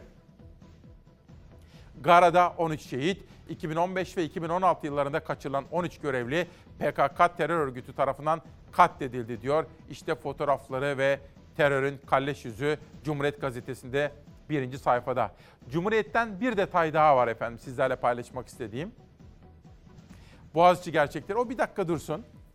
Ben bu arada sizi... Heh. Kim aramıştı? Ha teyzem aradı. Nilüfer teyzem. Geçtiğimiz günlerde annesini de kaybetmişti. İsmail'im dedi. Efendim teyze dedim. Yaşımız geldi. Sıramız da geldi. Aşı olalım mı dedi. İki kızı, iki kızının tedirginlikleri varmış. Teyzecim dedim. Çok severim kızları. Çok da akıllıdırlar ama kızlar cahil dedim. Biz öyle deriz. Hani okumakla falan ilgili değil. Hani o anda kafası ona basmıyor demektir. Sen dedim kızları unut dedim. Sen dedim sıran geldiyse ve aşı olabiliyorsan aşımız olalım dedim. 5 dakika arayla ya da 10 dakika arayla ekstra COVID aşılaması eklemek aile sağlığı merkezini ne hale getireceğini pazartesi göreceğiz. Pazartesi büyük bir kaos bekliyoruz. Büyük bir yoğunluk olacak yani öğleden sonra. Bizim bekleme alanlarımız yok. Hemşirelerimiz eksik. Aile hekimleri endişeli çünkü aşılama başladığından bu yana en kritik haftaya giriliyor. Cuma günü en kalabalık gruplardan 65 yaş üstü aşılanmaya başladı. Çoğu randevusunu bu haftaya aldı. Ancak aile hekimlerine göre önce 5 dakika olan tepkiler üzerine 10 dakikaya çıkarılan randevu aralıkları büyük bir yoğunluğa sebep olacak. 6 birimli bir ASM'de 200'ün üzerinde aşı kişi gelip gitmesi gerekecek. Yakınları da olduğunu düşünürseniz 500'e yakın insan küçücük bir aile sağlığı merkezinde doldurulmaya çalışıyor. Aile hekimleri biliyorsunuz sadece aşı yapmıyor. Muayene de yapıyoruz. Gebe izlemlerimiz var. Normal çocuklarımız, bebeklerimiz bunlara da aşı yapıyoruz aynı zamanda. O yüzden zaten 10 dakika arayla bizim normal muayene randevularımız var. Randevusunu buraya getirin, aşı yaptırmaz. Balıkesir'de şehir hastanesinde kaydedilen bu görüntüler 65 yaş üstünün aşılanmasının ilk gününden. Aile hekimlerine göre ise benzer görüntüler aile sağlığı merkezlerinde de yaşanabilir. Çünkü hali hazırdaki iş yüklerinin üstüne bir de 10 dakika arayla aşı yapması gerekecek aile hekimlerinin. Aşılananların bir sürede gözlem altında tutulduğu düşünülürse yoğunluk kaçınılmaz olacak. Yarın aile sağlığı merkezlerini ve hastalarımızı büyük bir kaos bekliyor. Bazı problemler yaşanacak ama bu problemlerin sebebi aile hekiminiz ya da oradaki ebe hemşireniz değildir. Bu problemin sebebi sizin randevu almanız da değildir. Bu problemin sebebi hiç kimseye sormadan düzensiz bir şekilde tepeden inme randevu açan Sağlık Bakanlığı'dır. Türk Tabipleri Birliği Aile Hekimliği Kolu Başkanı Emrah Kırımlı'ya göre düzenleme aile hekimlerinin görüşü alınmadan yapıldı. Bir diğer sorunsa mobil ekipte olanlara da randevu verilmesi. Yani eve aşı vurmaya gidenin aynı saatte aile sağlığı merkezinde de bulunup aşı yapması gerekiyor. İstanbul Aile Hekimliği Derneği Yönetim Kurulu üyesi Sercan Ahmet Uluç özellikle de büyük şehirlerde sıkıntı yaşanabileceğini söylüyor. 10 dakika arayla sürekli hasta geldiğini düşünün. Yani yarım saatlik aral arada 5 birimli bir aile sağlığı merkezinde en az 50-60 kişinin aynı anda bulunması demek. Yaşlı insanlar yanlarında refakatçiyle geliyorlar. Zaten zorla geldikleri için. E, onları da dışarı çıkartma şansımız olmuyor. Biliyorsunuz İstanbul bu hafta zaten aşırı soğuk ve kar, kar yağışlı geçecek. Yani insanları dışarıda bekletemeyeceğiz. 5 dakikada bir randevu alanlar var. Benim pazartesi günü yani 1 ile 2,5 arasında 5 dakikada bir randevum var. 5 dakikada bir verilen randevuların çoğunluğu duruyor. Geri kalanlarsa 10 dakikada bir veriliyor. Sağlık Bakanlığı ile koordineli olamadıklarını öne süren aile hekimleri çareyi hastalara seslenmekte buldu. Bilgilendirilmesi size yapılmış mıydı önce? Hayır kesinlikle böyle bir bilgilendirme yapılmamıştı. Hastalarımızdan da rica ediyorum gerçekten elzem bir problemleri yoksa bu hafta öğleden sonraları aile sağlığı merkezine gelmesinler. Bir hafta bize vakit versinler. Bu işin planlamasını düzgünce yapalım. 15 Şubat pazartesi saat 7.21 itibariyle ilk doz aşı yapılan kişi sayısı 3 milyon 397 bin 616'ya, ikinci doz aşı yapılan kişi sayısı 509.443'e yükseldi. Toplam uygulanan aşı sayısı ise 4 milyona yaklaştı. Aile Hekimleri Çalışanları Sendikası AHSEN bu konuda bazı endişeler ve kaygılar taşıyor ve bize de uyarıyor efendim. Başkanı da kimmiş bakalım şöyle. Doktor Gürsel Özer. Sizlere söz veriyorum. Bu konuda aile sağlığı merkezleri, aile hekimleri ile ilgili haberi yarına çok daha detaylı olarak çalışacağım. Belki de burada konuk ağırlayabilirim. Sizlere şimdiden sözünü verelim. Boğaziçi gerçekleri, Erdem Sevgi. Ailelerimiz AKP ve MHP'li diyen öğrenciler terörist ilan edilmelerine tepkili. CHP'den bir heyet tutuklu Boğaziçi öğrencilerini ziyaret etti. Bazı öğrenciler ailelerinin AKP'li ve MHP'li olduğunu söyledi. Annesinin AKP Sarıyer Kadın Kolları Başkanı olduğunu açıklayan Doğu Demirtaş, bizi hedef gösteren terörist diyen Soylu benimle nasıl helalleşecek dedi. Tutuklu öğrenci Şilan Delipalta'da savcının iddia etmediği, hakimin de karar vermediği bir örgüt üyeliğine Süleyman Soylu ve Fahrettin Altun nasıl karar veriyor? Böyle bir yalan olur mu diye konuştu. Öğrenciler talimatla tutuklandıklarına dikkat çektiler diyor efendim. Sırada bir eğitim haberi var. Bugün normalde ara tatilin bitip yüz yüze eğitiminde başlaması gerekiyordu. Tabii kademeli. Önce köy okulları sonra akabinde de biliyorsunuz diğer okulların yüz yüze kademeli olarak eğitime geçmeleri gerekiyordu. Fakat hava muhalefeti de var. Üstelik de pandemi olanca hızıyla devam ediyor. Üstüne üstlük de mutasyon var. Ne yapacağız? Gördüğünüz gibi e, canlı derslerimize katılabilmek için dağlara gidiyoruz. Dağlar da köyden çok uzak. Bu yüzden çok zorlanıyoruz. Köy okulları sayısal itibariyle de e, içerik itibariyle de nasıl bir hazırlık yapıldığı konusunda kamuoyunu aydınlatacak bir bilgi ver- verilmedi. Bugün köy okullarında yüz yüze eğitim başlıyor. Son hazırlıklar yapıldı ama eğitim sene göre köy okullarındaki eksiklikler kısa sürede tamamlanacak gibi değildi. Ne kadarı giderildi belli değil. Uşak'ta ise iki köyde artan vaka sayıları nedeniyle henüz okullar açılmadan eğitim ertelendi. Vaka sayılarına bağlı olarak okullar açık tutulmaya çalışılacak ama vakalar arttığında kapatılabilecek. İşte hemen ilk karar geldi. Vakalar arttığı için iki köyümüzde okullar kapanmış oluyor. Pandemi de bu şekilde ilerlenecek bir süre daha. Ahır damının üstünde ders çalışıyoruz. Bir dilim çekiyor o da bağlanamıyoruz. Biz buralarda şebeke arıyoruz ama bulamıyoruz. Eğitim Sen Başkanı Profesör Doktor Necla Kurul'a göre özellikle kış soğuğunun bastırdığı bu günlerde köy okullarındaki öğrencileri bekleyen en büyük sorun ısınma olacak. Kentte de köyde de 20 dakikada bir biz sınıfları havalandırmak zorundayız. Bu çok önemli. İçeriye bol oksijen girmek zorunda. Bunun için ısı kaybı her şekilde olacak. İster odun ya da kömür yakın, ister gazla, e, doğal gazla okulu ısıtın. Isınma gibi bir sorunumuz var. Bu maliyetleri Milli Eğitim Bakanlığı e, karşı- karşılamalı. Yeni bütçe ya da ek bütçe yaparak bu maliyetleri karşılamak zorunda. 1 Mart'tan itibaren de sınavlara hazırlanan 8. ve 12. 1-2. sınıflarla ilkokullar yüz yüze eğitime geçecek. Onlar için de geri sayım başladı. Öğretmenlerin ne zaman aşılanacağı ise hala açıklanmadı. Yeterli hazırlıkların yapılmış olduğunu düşünmüyoruz biz. Aynı zamanda aşı takviminin de e, gerçekçi bir biçimde, somut bir planlama biçiminde e, kamuoyunun önüne konulmuş olduğunu da görmediğimiz için açıkça kaygılarımız var. Öte yandan bugün eğitim öğretimde bahar yarı yılda başlıyor. Uzaktan eğitim modeliyle bugün milyonlarca öğrenci ders başı yapacak. İkinci dönem öncesinde Milli Eğitim Bakanı'nın velilerden de bir ricası vardı. Sizlerden ricam çocuğunuzun canlı derse katılımını ve TRT EBA kanallarını takibini teşvik ederek okullarımızla ve öğretmenlerimizle iletişim kanallarını güçlendirmeniz. Zor bir sabah. Bugünkü manşetimiz. Şimdi daha evvel sizlerle tanıştırmıştım. Evladı şehit olmuştu. Naciye Türk. Tekirdağ'dan bir annem. İsmail'im oğlum. Yine anaların ciğerleri yandı. Tüm şehit analarına sabırlar diliyorum diyor bakın. Bir şehit annesi. Canlı yayında bir gün hani almıştık da oğlunun adına okul açtırmıştık hatırladınız mı? 3 sene be- belki de 4 sene önce. Erol Erdem. Şimdi şunu söyleyeyim. Şu anda Türkiye'deki hakim duygu şu.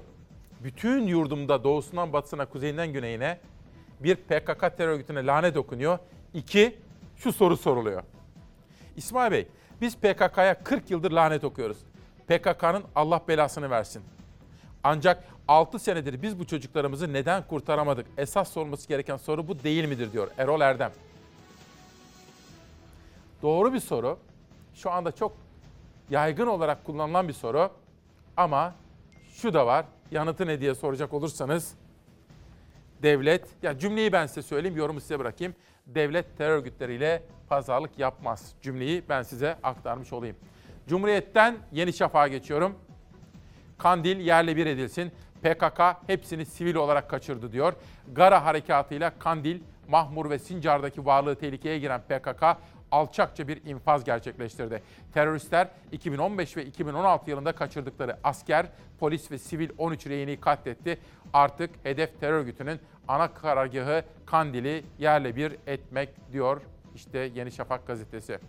Bir güne geçelim. Kızılay'da aile saadeti İsmail Arı'nın manşeti. Eski AKP milletvekili Muhammed Murtaza Yetişin, Kızılay'ın İstanbul Kartal'daki hastanesine başhekim yapıldığı ortaya çıktı. AKP'li Yetişin eşinin de Kızılay'da 3 farklı görevi bulunuyor. Usulsüzlük iddialarıyla tartışılan Kızılay yine şaşırtmadı. Eski AKP Adıyaman Milletvekili Muhammed Murtaza Yetişin, Kızılay'ın İstanbul Kartal'daki hastanesine başhekim yapıldığı ortaya çıktı. Edinilen bilgilere göre 2 ay önce Kızılay Kartal Hastanesi'nde başhekim olarak göreve başlayan Yetiş, çalışma odasını beğenmedi. Ardından da hastanenin 5. katına yeni bir başhekim odası yaptırdığı iddia edildi. Eski AKP'li vekilin eşi Sema Kopuz Yetiş'in de Kızılay'da tam 3 farklı görevi bulunuyor. Sema Kopuz Yetiş, Kızılay Ankara Şube Başkanlığı, Kızılay Denetim Kurulu üyeliği ve Kızılay İştiraki Kızılay Bakım AŞ'de yönetim kurulu üyeliği yapıyor diyor efendim. AKP'li Muhammed Murtaza Yetiş'in mesleki yeterlilikleri ve tecrübesi nedeniyle bu göreve getirildiği belirtiliyor. Kızılay'dan bir güne yapılan açıklamada. Açıklamada Sema Kopuz Yetiş'in 3 farklı görevi olmasına ilişkin bu görevi gönüllü olarak yerine getirmekte herhangi bir ücret almamaktadır denildi. Ancak Kızılay Bakım AŞ'den ücret alıp almadığına değinilmemesi de dikkat çekti diyor efendim. Bugünlerde nereye gitsem çocuklar üniversiteden yeni mezun çocuklarımız var. Geçtiğimiz hafta da bir kızımız bir de oğlumuz bana ulaştılar. Dediler ki borcumuz var.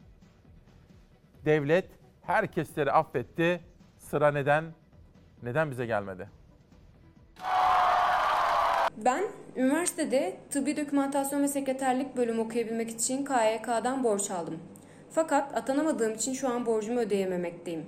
Üstelik borcuma her ay faiz işlemekte. Elif Koç'un devlete 11 bin liraya yakın kredi borcu var. Üniversiteden mezun oldu ancak atanamadığı için hala işsiz. Bir geliri olmadığı için de borcunu ödeyemiyor ve o borcun üstüne faiz üstüne faiz biniyor. Onun gibi milyonlarca genç var. Borçlarının toplamı 5,5 milyar liraya ulaştı. Her üç gencimizden birinin işsiz olduğu bir ortamda gecikme zammı her sene %19.2 2 olan KYK borçlarının toplamı şu anda 5,5 milyar lirayı bulmuş durumdadır. Yapılandırma yapmış olmama rağmen atanamadığım ve işsiz olduğum için borcumu ödeyemiyorum. Ya bizleri atayın, borçlarımızı ödeyebilelim ya da borçlarımıza faiz gelmesin, borçlarımızı silin. 5 milyon üniversite mezunu genç Kredi ve Yurtlar Kurumu'ndan aldıkları kredileri ödeyemediği için borçlu durumda ve borçları her yıl enflasyonun da üzerinde %19.2 faizle daha da artıyor. Daha önce seslerini duyurmak için bir araya gelmiş, borçlarının yapılandırılması ve faizlerin silinmesi için eylem yapmışlardı. Gençlik gelecek, borçları silecek. O ses bizzat en yetkili isim tarafından 2019 yılında duyuldu ama adım atılmadı henüz. Tamamıyla bu borçların silinmesi masaya yatıracağız. Öğrencilerimizin lehine olacak bir adımı da tabii inşallah atacağız. Plan bütçede yapılandırma ile ilgili yapılan görüşmeler sırasında KYK borçlarının silinmesine dair verilen önergeler reddedildi ve Türkiye Büyük Millet Meclisi'nde de bu konu görüşülmeden kadük oldu maalesef. CHP Adana Milletvekili Müzeyyen Şevkin her geçen ay işleyen faizlerle daha ağır bir yük haline gelen KYK borçlarının silinmesi için çağrı yaptı. Gençlerin işsizlikle boğuştuğu, intihar vakalarının arttığı bu süreçte sosyal devlet olmanın gereği bu KYK borçlarının silinmesidir. Artık yapılandırmayla bu işin çözülmediği ortadadır. Öğrencilerimizin sesi bu sırada esnafımızın mağduriyetini duyurmak var efendim. Bir güne karara geçiyorum. Karar gazetesinde Ali Babacan'ın bu haberi dikkatimi çekti. Çünkü belli ki söylediğinden rahatsızlık duydu. Eleştirileri de haklı buldu. Çünkü anayasamızın ilk üç maddesi ve onları koruyan dördüncü maddesi değiştirilebilir mi? Hayır. Çünkü bu devletimizin, cumhuriyetimizin temel nitelikleri değiştirilemez. Çünkü yeni devlet kuracak değiliz. Devletimiz kuruldu. 23 Nisan 1920'de meclisimiz açıldı. Milli mücadelemizi verdik biliyorsunuz ve devletimiz 1923'te kuruldu. Cumhuriyet. Yeni Türkiye falan değil. Yeni Türkiye dedikleri nedir? Gazi Mustafa Kemal Atatürk söylüyor. Yeni Türkiye diyor.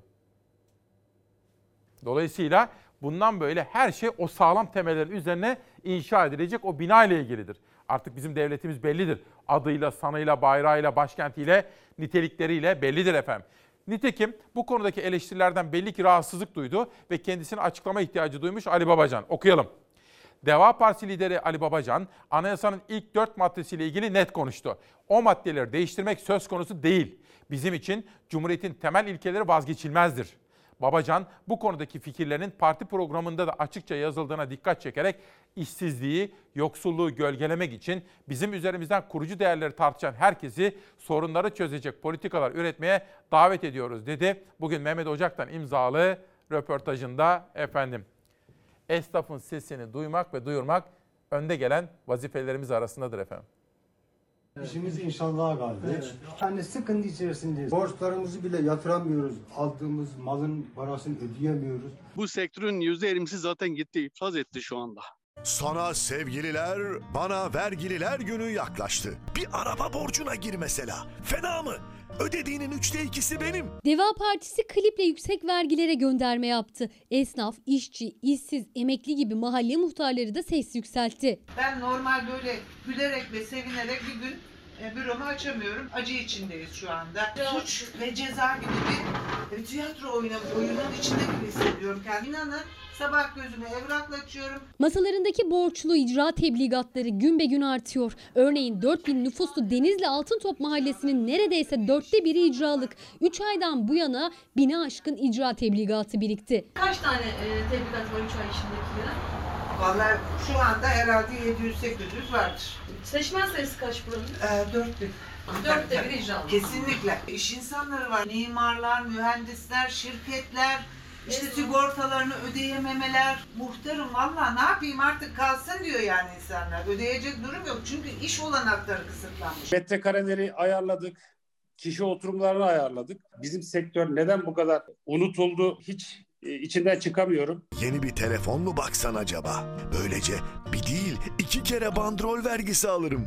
ÖTV'si KDV'si derken yolumu bulurum. Deva Partisi de sevgililer değil vergililer günü sloganıyla bir klip yayınladı. ÖTV, KDV başta yüksek vergilere tepki gösterdi. CHP lideri Kemal Kılıçdaroğlu ise bir yıla yakın süredir iş yerleri kapalı olan gelirsiz ama borçlu kafe, restoran, bar sahipleri ve eğlence sektörü temsilcileriyle video konferans yöntemiyle görüştü. Esnaf hükümete seslerini duyuramamaktan şikayetçiydi. Kapanır kapanmaz bütün gelirimiz kesildi fakat SSK ödemelerimiz, vergi ödemelerimiz, kira ödemelerimiz, kredi ödemelerimiz durmadı. Ben defalarca çağrı yaptım. Uçamadığınız havalanları var, geçmediğiniz yollar var. Bunlara 30 milyar lira para ödüyorlar.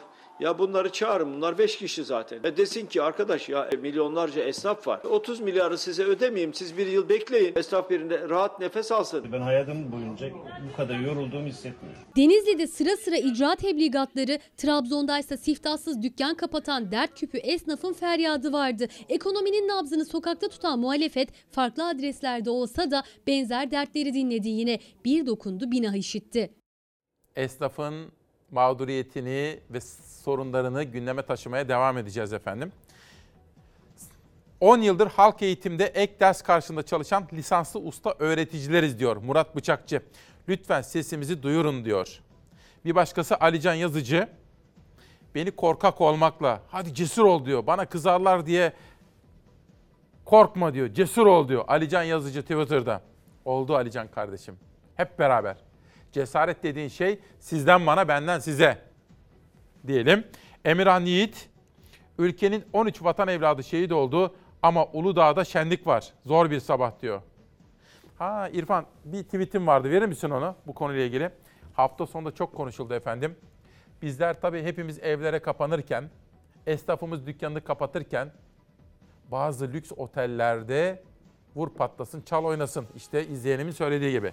Onu anlatacağım size. Ama önce Levent Vurgun'un Başarmak için Pozitif Psikoloji ve Motivasyon Teknikleri kitabı Çalar Saat'te.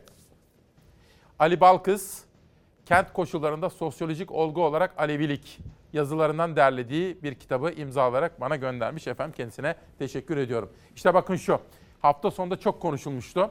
Nusret Bayar'da gördük. Antalya'da 5 yıldızlı bir otelden bugün çekilen görüntüler. Küçük esnaf kan ağlıyor. İnsanlar aylardır kısıtlamalardan dolayı evine ekmek götüremiyor. Ama söz konusu zenginler olunca konserde, dip dibe maskesiz eğlencede serbest. Virüs buraya uğramıyor herhalde. Ne dersiniz efendim? Bu virüs dediğiniz şey meret. Bu 5 yıldızlı otellere, kayak tesislerine uğramıyor mu? Kolaysa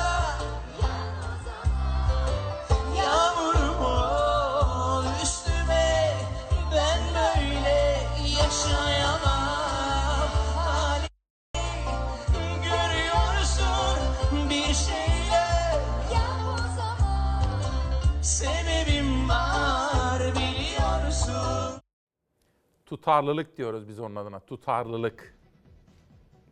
O sihirli kelime. Tutarlılık.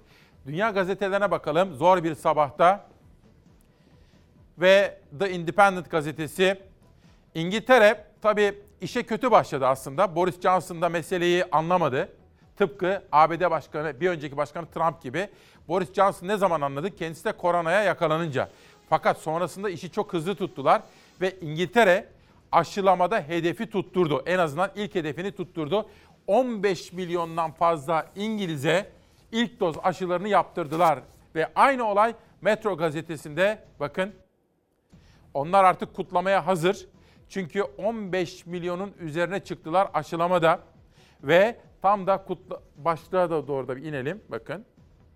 Ve ilk aşılamada hedefler tutturulunca İngilizler sevinmeye başladı. Sıradaki haberi Beyza Gözeyik sizler için hazırladı. İngiltere Başbakanı Boris Johnson, Birleşik Krallık'ta 15 milyon kişiye aşı yapıldığını açıkladı. Hiç yeni vaka tespit edilmeyen Yeni Zelanda'da 3 kişide koronavirüs görüldü. Karantina geri geldi.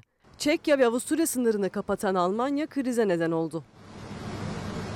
Salgın dünyanın dengesini bozmaya devam ediyor. Artık mücadele hiç olmadığı kadar sert. Dünya genelinde enfekte olanların sayısı 110 milyona tırmandı. Can kaybı 2,5 milyona yaklaştı. İngiltere Başbakanı Boris Johnson aşıda dönüm noktası aşıldı dedi. Birleşik Krallık'ta 15 milyonun aşılandığını açıkladı. Öncelikli grupta yer alan sağlıkçıların, huzurevi sakinleri ve çalışanlarının hepsi aşılandı. Birleşik Krallık'ta şimdiki hedef 50 yaş üzeri herkese aşı yapılması. Johnson gidecek çok yolumuz var diyerek henüz bir gevşeme olmayacağının sinyalini verdi.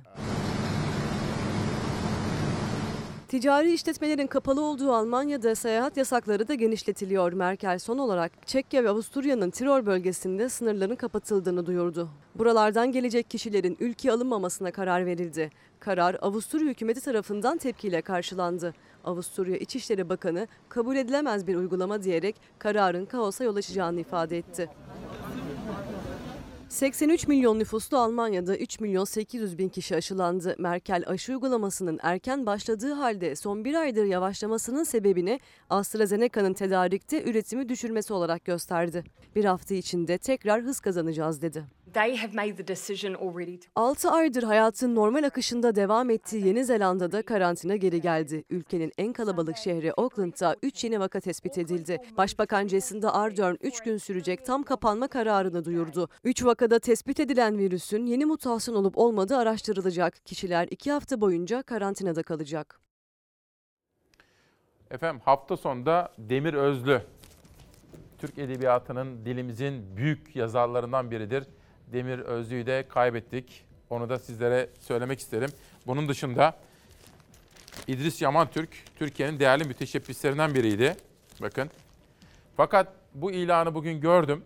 Vecdi Gönül var. Bir zamanlar hani AK Parti'nin kurucularından Cemil Çiçek, Abdülkadir Aksu, Şakir Akça, Vahit Erdem, Necati Çetinkaya, Saffet Arıkan Bedük, eski valilerden, eski siyaset adamlarından, Beyiç Çelik, Mustafa Keten, Mehmet Ünsal, Cem Özkök, İdris Yaman Türk'le ilgili bugün bir başsağlığı mesajı yayınlamışlar efendim. Bunu da sizlerle paylaşmak isterim.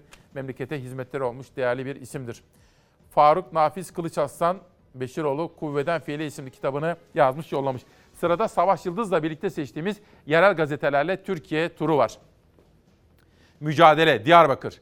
Gara şehitleri yüreğimizi yaktı manşetiyle çıkmış bu sabah.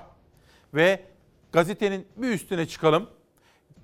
Logonun genç sanatçılar mekan sorunu yaşıyor diyor. Muharrem Erbey ile yapılmış bir röportaj var. Müzisyenlerin durumu gerçekten çok zor. Diyarbakır'dan İzmir'e geçtiğim zaman Tire'de JES'e res çektiler. Küçük Menderes Havzası'nın değerli topraklarına sahip ilçede kurulması planlanan jeotermal enerji santrali için tepkiler sürüyor. Siyasiler ve Ziraat Odası mücadele çağrısı yaptı diyor. Kayseri'ye geçelim. Normalleşme uzak. Kayseri Tabip Odası Başkanı Mehmet İlhan Şahin, toplumun %60-70'i iki doz aşılanmadıktan sonra kısıtlamalardan vazgeçmenin mümkün olmayacağı açıklaması yapıldı.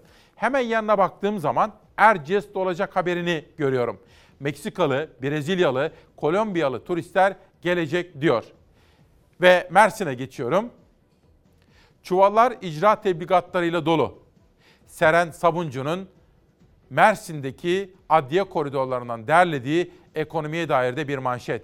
İmece gazetesi logosunun üzerine baktığım zaman başımız sağ olsun diyor ve şehitlerimizle ilgili bir haber dikkatleri çekiyor. Çankırı'ya geçiyorum Akdeniz'den. Lokanta ve kafe sahiplerinin feryadı. Aylardır kapalı olan lokanta ve kafe sahipleri kısıtlamalarda uygulanan çifte standarda da tepki gösterdi diyor.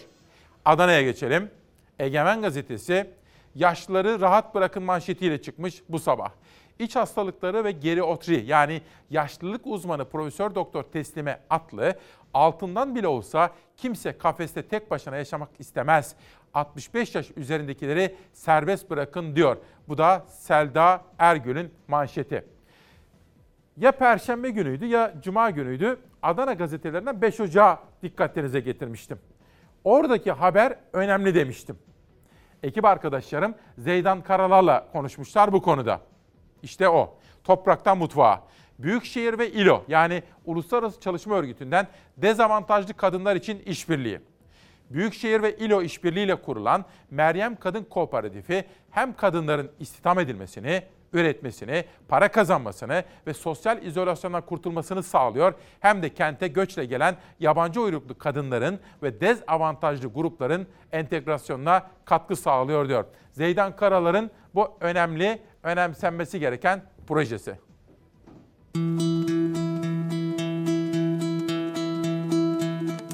أنا اسمي حنان من سوريا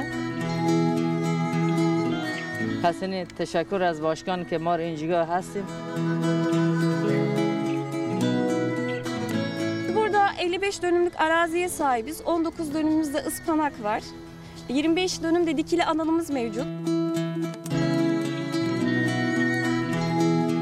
İLO ile birlikte bir projemiz. Bir kere İLO'ya, İLO çalışanlarına, yetkililerine çok buradan teşekkürlerimizi iletiyoruz. Hassasiyetlerine, kadınlarımıza, kadınlarımızın istihdamına, kadınlarımızın üretici olmasına çok önem veriyorduk. Ee, bir sera kuruldu. Burada da bu kadar geniş alanda çeşitli gıda ürünleri ekiliyor. Ee, kadınlarımız bunları üretiyorlar, satıyorlar. Bir de ondan para kazanıyorlar. Tarladan mutfağa diye bir projemizi de aslında burada gerçekleştiriyoruz. Hani şunu yapacağız, bunu yapmayacağız. Sizin yapmış olduğumuz bir e, organizasyon gör- görüyorsunuz. Bu korona döneminde özellikle kimsenin ürün ekemediği ya da ekerken zorlandığı bir ortamda bizim bu ekime, tarıma, üretime yönelik bu desteğimiz e, önemli. Kadınlarımız yetiştiği güzel ürünleri görünce yurttaşlarımız da çok sağlıklı ürün yedirmenin de mutluluğunu yaşıyoruz. Ülkemizde çok büyük seralar var ama bizim bir örneğimiz sanıyorum Türkiye'de yok.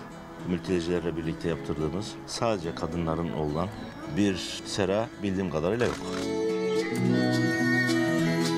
Şu an hasat sürecindeyiz. Birkaç ürünümüzün hasadı tamamlandı. Birkaç tane daha ürünümüz var. Onların hasadını yapıyoruz. من مریم پاپرزی آه، ده سال تو ترکیه. این ده سال که هستیم اینجا مثلا خیلی از هر طرف ولی ما یابانجیم دیگه غیر مثلا ملتجیم. عم بشتغل هون بالزراعة أه، تعلمت هون أشتغل زراعة مع الأتراك مع رفقاتي الأتراك يعني مع رفقاتي الأفغان مع الإيرانيين الحمد لله لك شكر كتير مبسوطة كتير ممنونة إيه الحمد لله يعني الشغل كتير حلو. زي دنبي كتير بنتشكرك على كل شيء kadınların iş yapmasını destekleyen, çocuklarımızın okumasını destekleyen bütün belediye başkanlarına kapımız açıktır. Hangi partili olursa olsun. Ve sizlerden gelen yorumlar Feride Ayne diyor. Sizi severek izliyorum. Çünkü tek doğruları söyleyen kanal Fox Haber'idir. Diğer kanal haberlerinde memleket güllük gülistanlık, aç yok, işsiz yok, kadın cinayeti, çocuk tecavüzü yok. Bazen onların söyledikleri cennete uçuyorum diyor efendim Feride Ay.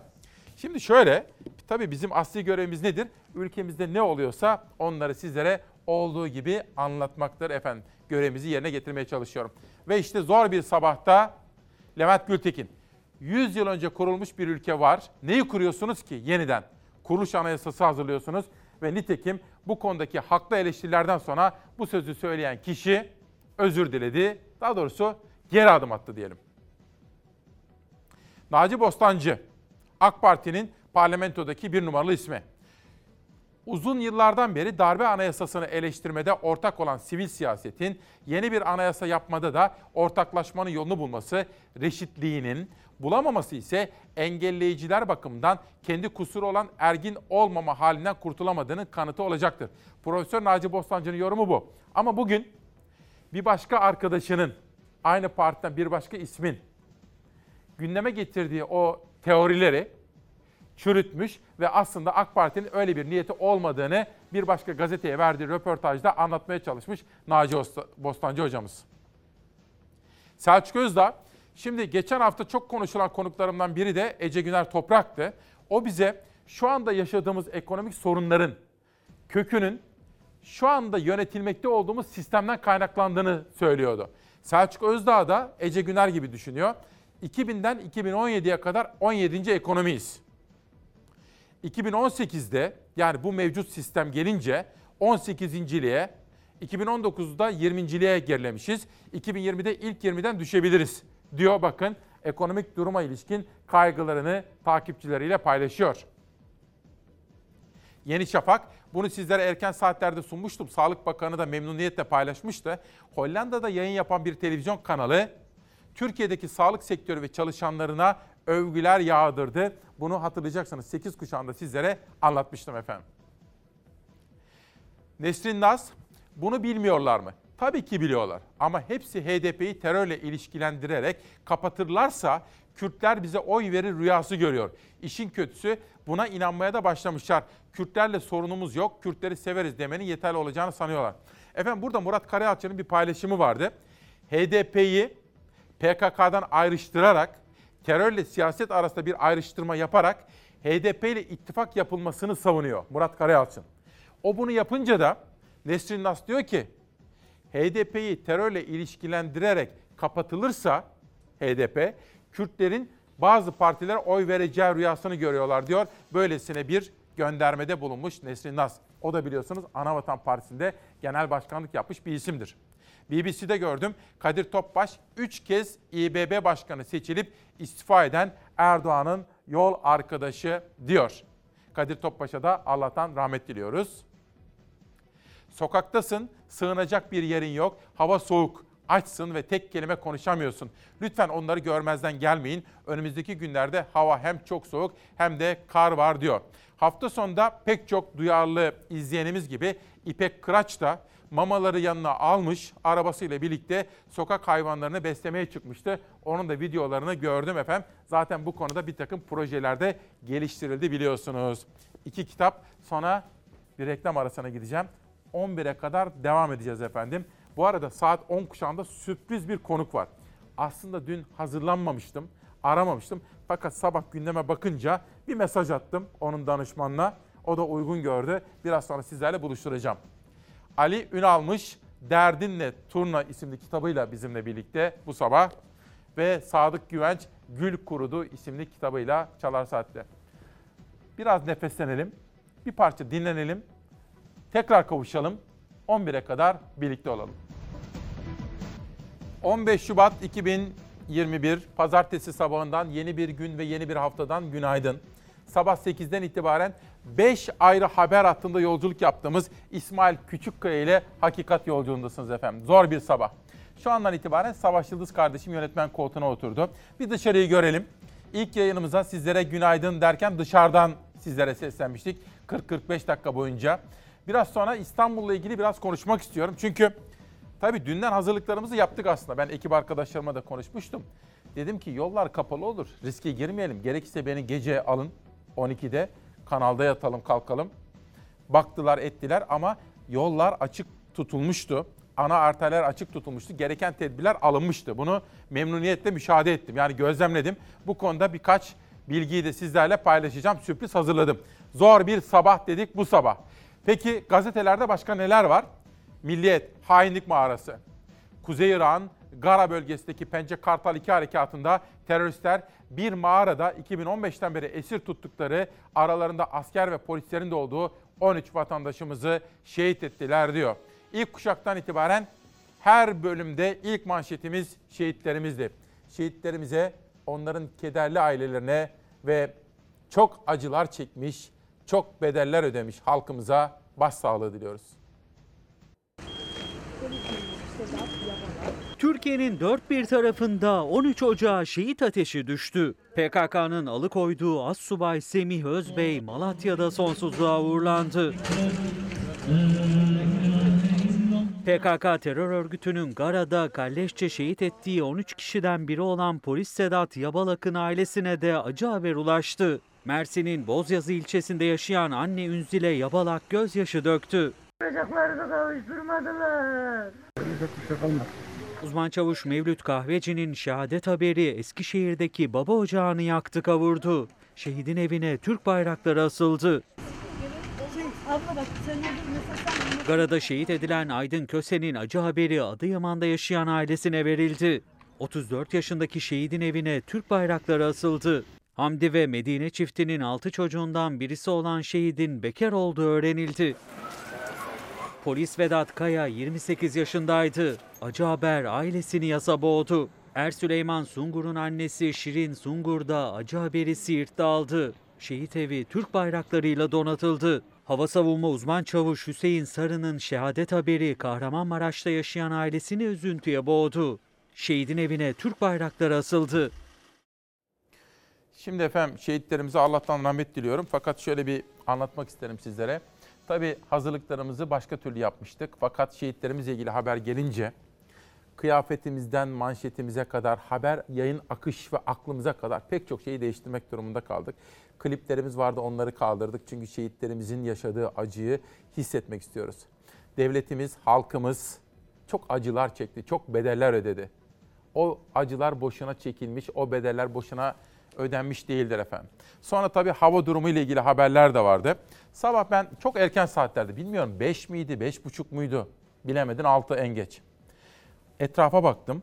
Hava durumu ile ilgili haberleri de verirken Murat Ongun'a bir mesaj attım. Dedim ki çünkü yollarda o belediyenin araçlarını gördüm, onları gördüm, bunları gördüm. Yollar açık olunca Murat dedim bir öneri. Acaba İstanbul Büyükşehir Belediye Başkanı Ekrem İmamoğlu bugün uygun olur da bir böyle Zoom üzerinden, bir telefon üzerinden bir şey yapabilir miyiz? Ya da naklen yayın araçlarıyla bir şey yapabilir miyiz dedim. O da hemen değerlendirelim dedi. Sağ olsun refleks gösterdi. Çünkü İstanbul uzun yıllardır görmediği kadar bir kar yağışı altındaydı. Ve bakın İstanbul bembeyaz. Bugün Hürriyet gazetesinin birinci sayfasında bütün gazetelerde olduğu gibi bir haber dikkatimi çekti. Efendim İstanbul Büyükşehir Belediye Başkanı Ekrem İmamoğlu hattımızda mı Savaş? Evet. Sayın Başkan günaydın. Nasılsınız efendim? İyi misiniz? Günaydın, gayet iyiyiz. Ee, sizi selamlıyoruz. Akom'dayım. Ee, bu sabah e, İSKİ'deydik, toplantılarımız vardı. Akom'da bilmeyenler için söylüyorum. İSKİ Genel Müdürlüğümüzün alanın içerisinde bulunuyor, konumlanmış durumda. Dolayısıyla burada e, bütün İstanbul'u takip eden hem belediyemizin yetkilileri hem de farklı kurumların burada bulunan temsilcileriyle beraber İstanbul'u izliyoruz. Her şey gayet iyi gidiyor. Ben de buradan hem İstanbul halkına e, günaydın e, demek istiyorum sizin vasıtanızla. Hem de e, az önceki haberden sonra ben de şehitlerimize rahmet diliyorum. Hepimizin, milletimizin başı sağ olsun. E, bu duygularımla size tekrar merhaba demek isterim İsmail Bey. Çok teşekkür ediyoruz. Sayın Başkan bize bu Cuma gününden itibaren İstanbul'un etkisi altına alındığı hava durumu, kar yağışı şöyle bir özet yapar mısınız? Akom'dan nasıl görünüyor? Aksamalar var mı? Hangi önlemleri aldınız? Hangi çalışmaları yaptınız? Biraz bilgi verir misiniz? Yine değerlendirmeme e, İstanbul halkına teşekkürle başlayayım. E, belki takip edebilmişseniz, siz de çünkü bir İstanbullusunuz. E, cumartesi günü e, karın geleceğini biliyorduk ve Cuma gününden e, biz halkımızı uyarmıştık. Özellikle sokağa çıkma yasağı olduğunu biliyoruz tabii cumartesi, pazar. Ama e, karın özellikle pazar akşamı, pazartesiye dönük yoğunlaşacağını ve vatandaşlarımızın e, sokağa çıkma konusunda daha doğrusu işine gücüne gitme konusunda toplu taşıma araçlarını kullanmaları ve özel araçlarını kullanmamalarını rica etmiştik. Ki son dönemde neredeyse yüzde otuza varan binek araç kullanımı artmıştı İstanbul'da ve gerçekten e, özellikle 9'dan sonra sokağa çıkma yasağı olduğu için de e, gün içindeki araç kullanma yoğunluğu aşırı artmıştı ve bu da trafik yoğunluğunu çok yükseltmişti. Ee, ama e, bu sabah görüyorum ki vatandaşımız hem toplu taşımayı daha çok kullanıyor hem de özel binek araçlarını çok minimize etti. Yani ilk defa bu saatlerde İstanbul'da neredeyse yüzde 35'lerin altına düşen bir yoğunlukla e, bir akış var. E, bu da demek oluyor ki vatandaşımızla işbirliği yapmış olduk. Bu beni çok mutlu etti. E, bizimle yaptığı bu işbirliği aslında çok değerli. Çünkü e, İstanbul Büyükşehir Belediyesi ya da 39 ilçe belediyesi ne yaparsa yapsın vatandaş işbirliği olmaz ise bir anlamı kalmıyor. Sorumluluk almak lazım hep birlikte. Tabii karın yoğunlaşacağını bildiğimiz için e, İsmail Bey şu anda bizim 7 bini aşan personelimiz sahada Evet. e, kışla mücadele ediyor. E, karla ilgili tedbirlerini alıyor. E, 1350 aracımız var sahada Tamam. ve e, hepsi donanımlı araçlar. Tabii ana arterler ve sorumluluğumuzun olduğu alanlarda hizmet veriyoruz. Evet. Ee, İstanbul'da aynı anda hem karayollarının mücadelesi var hem 39 ilçenin e, belediye olarak mücadelesi var.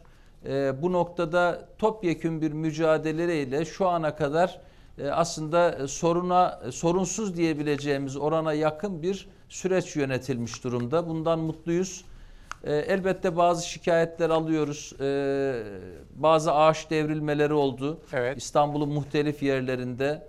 E, bazı ara ara yollarda, sokaklarda, kaldırımlardan vatandaş şikayetleri geliyor. Biz de o gelen şikayetleri sorumluluk alanlarında olduğu için ilçe belediyeleriyle paylaşıyoruz.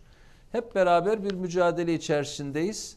E, açıkçası karın İstanbul'a etkisi şu anda sevimli yüzü e, ve suya olacak katkısıyla e, oluştu diyebilirim. Negatif bir etkisini e, şu ana kadar yaşamadık. E, umarım bundan sonra da yaşamayız çünkü e, AKOM'da elde ettiğimiz hava verilerine göre e, yarın e, hatta çarşambaya kadar ara ara da olsa kar yağışı devam edecek. E, dolayısıyla henüz e, kar yağışı bitmiş değil. E, o bakımdan tedbirlerimiz sürecek. E, bu tedbirleri biz yürütürken yine vatandaşlarımızın da asgari binek araç, asgari özel araçla İstanbul yollarına e, çıkmalarını e, özenle talep edeceğiz.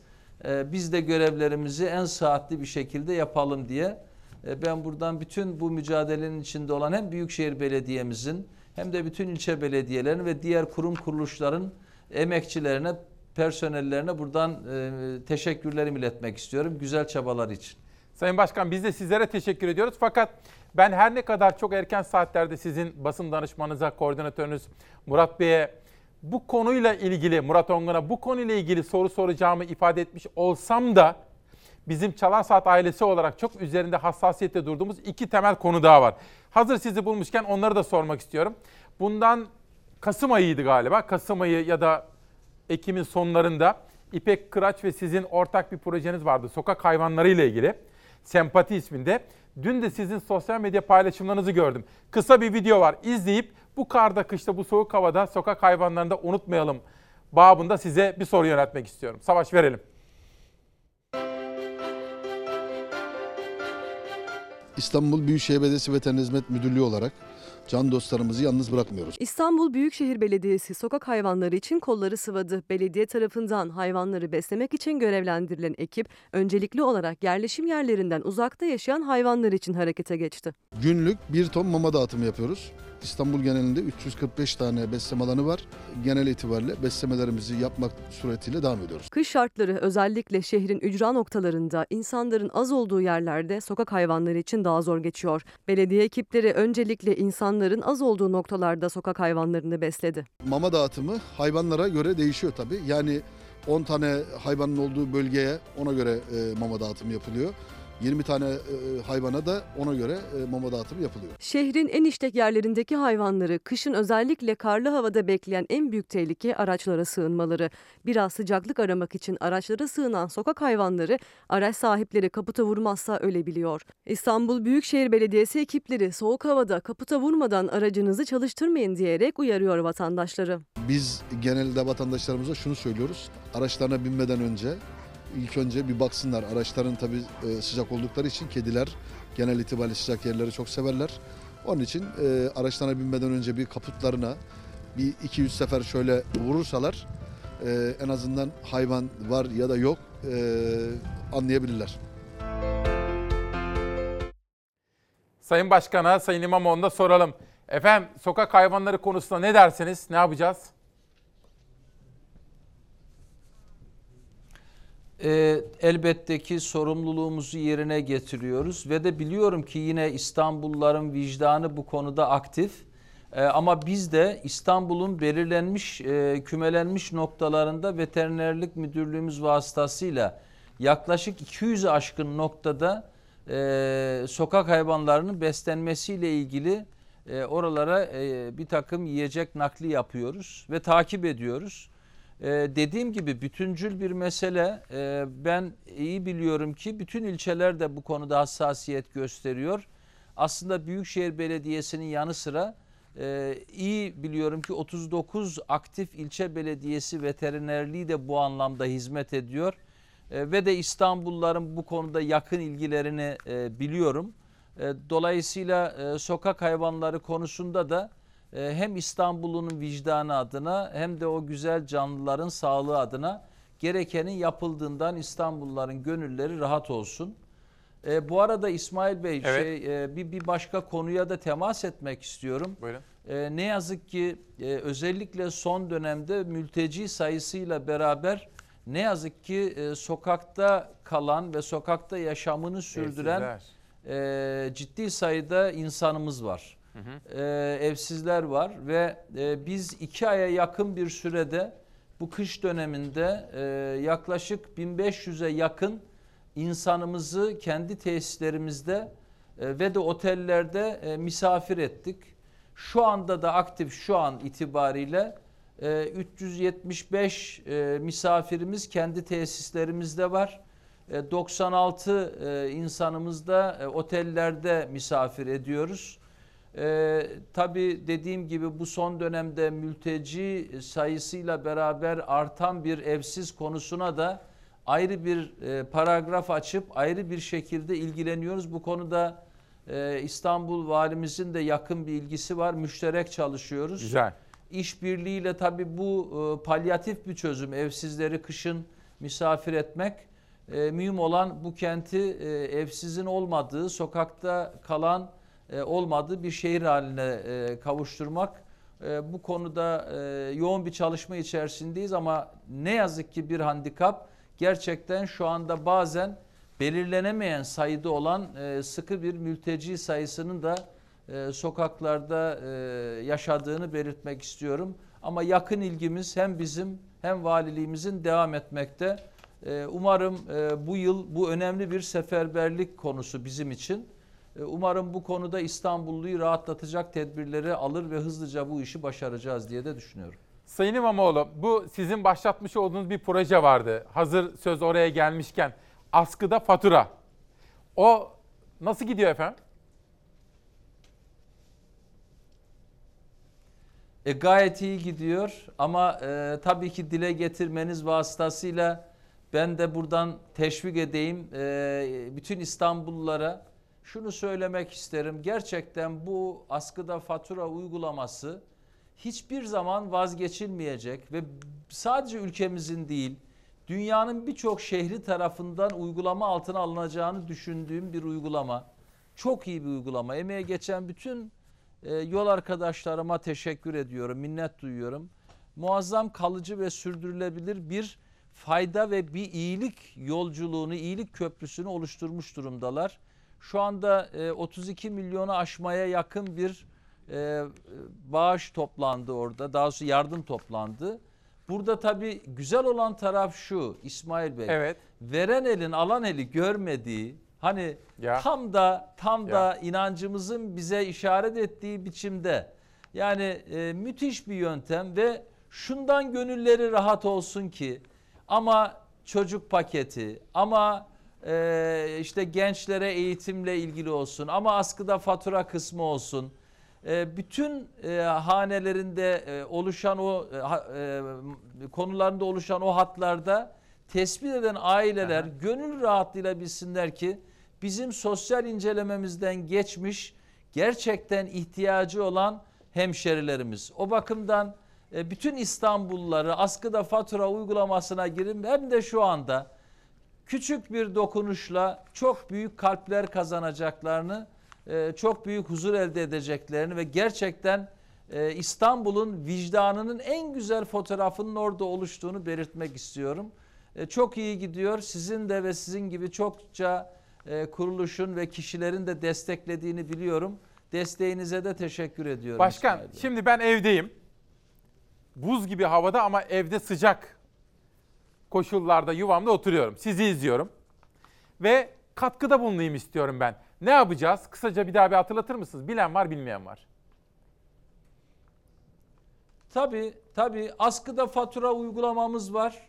Zaten e, askıda fatura diye yazdığınızda arama motorunda pat diye İstanbul Büyükşehir Belediyesi'nin o hattı karşınıza çıkıyor.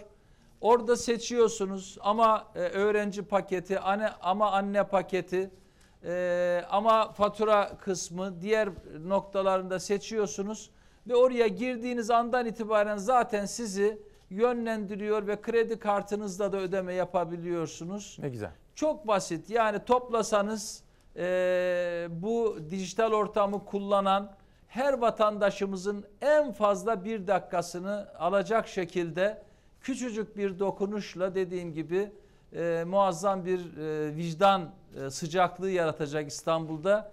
E, ve İstanbul'un o üstündeki o bazen ne yazık ki bizi üzen gerginliğin böyle buzlaşmış gibi hani kalpler açısından hissedilen ortamın tam tersine sıcaklaşmış bir ortamı e, yaşayacak ve hissedecekler. Bu huzuru bütün İstanbullulara tavsiye ediyorum. Şimdi bakın siz konuşurken yönetmenim Savaş da internete girdi hemen baktı.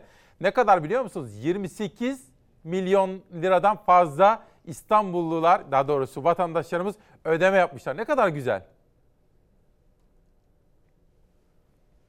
O 28 milyon fatura kısmı Evet. diğer bileşen maddeli e, konularıyla beraber yani anne paketi çocuk paketi şu anda 32 milyona yakın. Yani 32 milyon Müthiş. olmak üzere. Müthiş.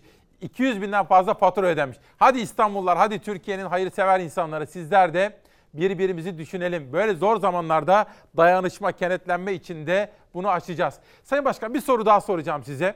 Dün haber çalışmamızı yaparken dikkatimizi çekmişti danışmanımla birlikte. Halk ekmek.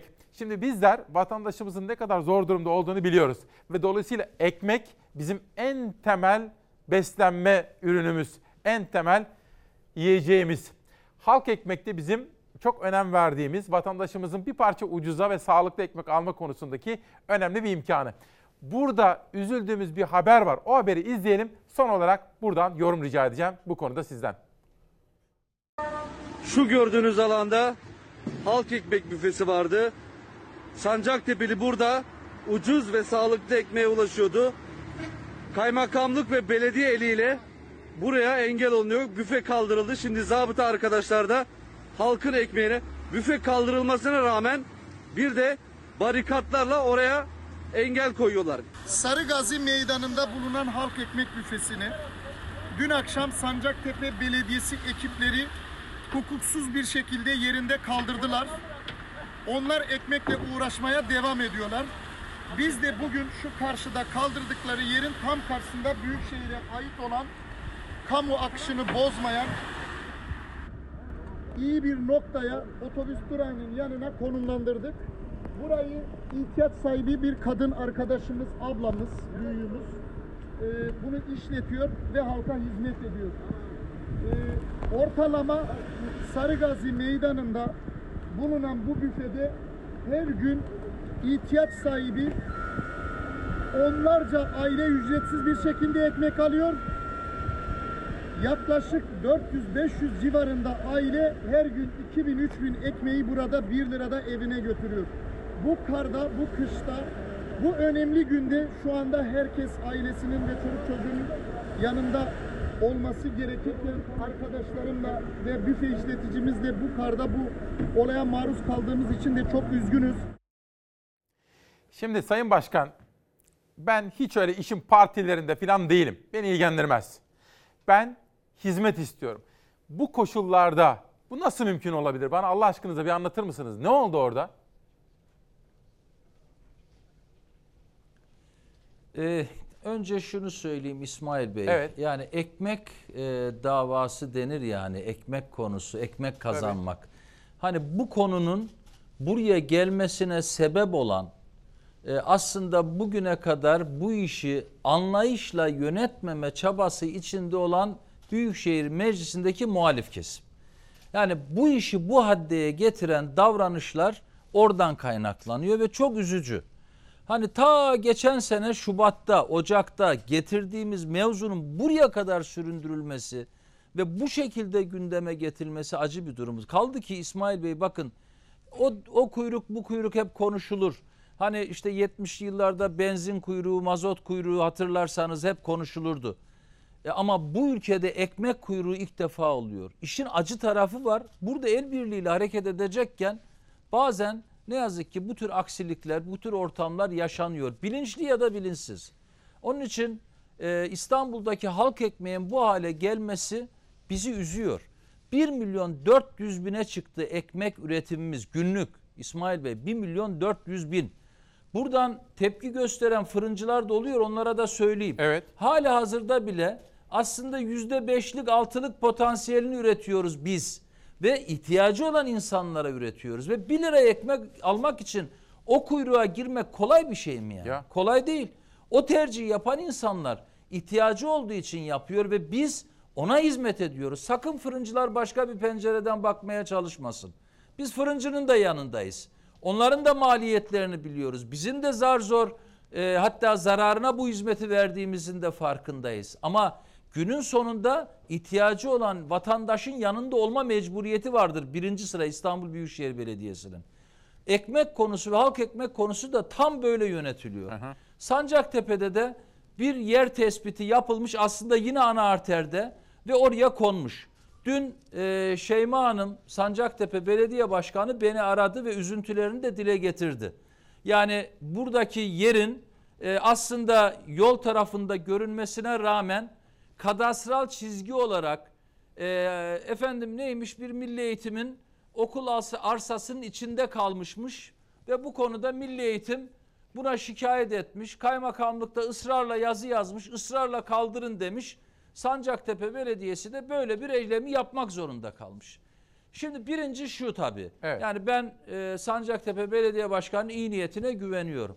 Ama bir kurum yani bu kadar hassas bir ortamda yani efendim kadastral çizgi dediğiniz yani duvar burada, büfe burada, yol burada.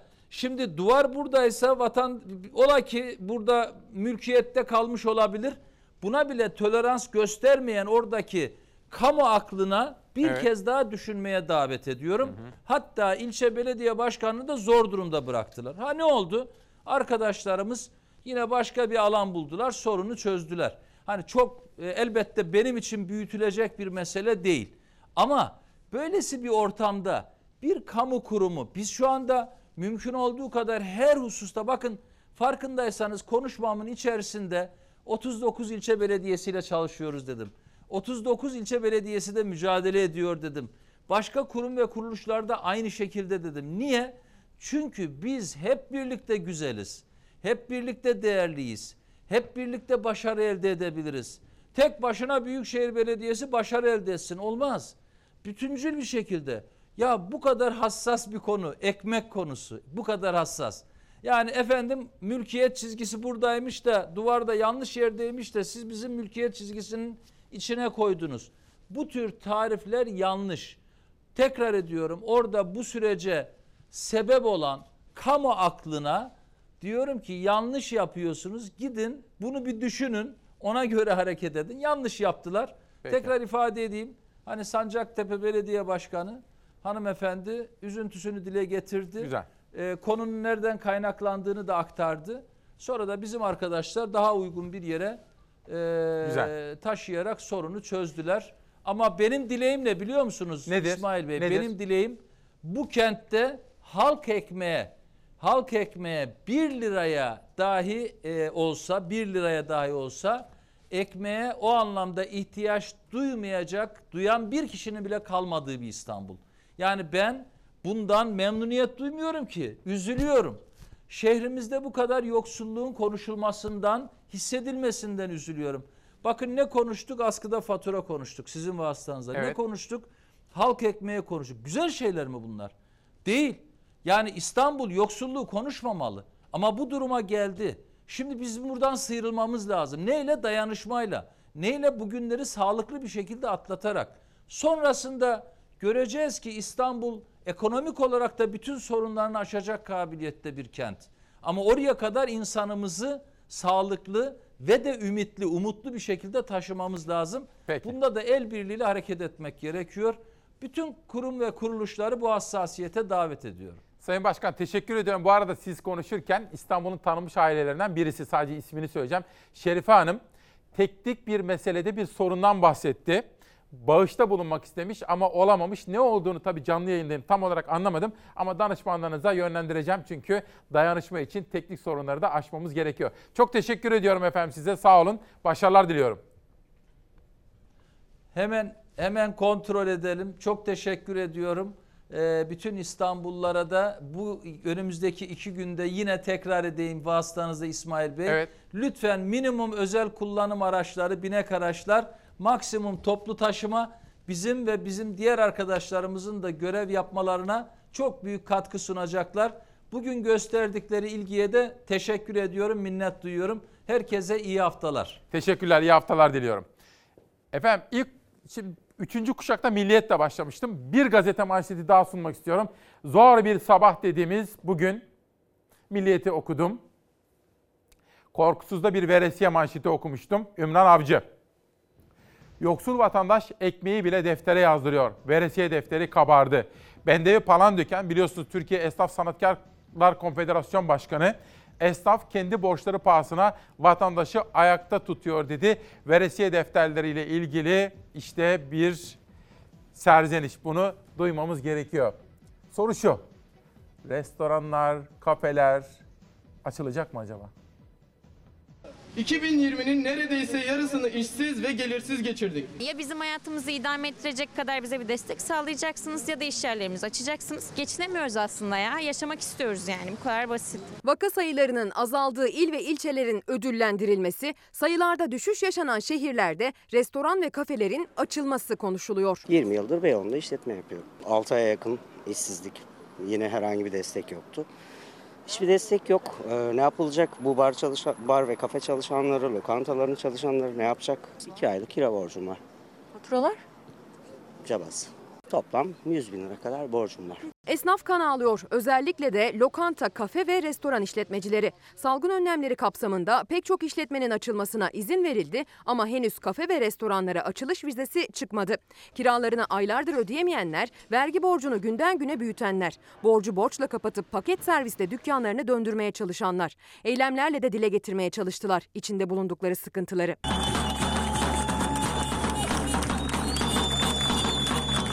Esnaf ne durumda? Sıkıntıda. Gelir? Gelir mi? Ne geliri? Gelir nerede? Gelir yok ki. Borç var mı? Sordu. Ne güzel soru.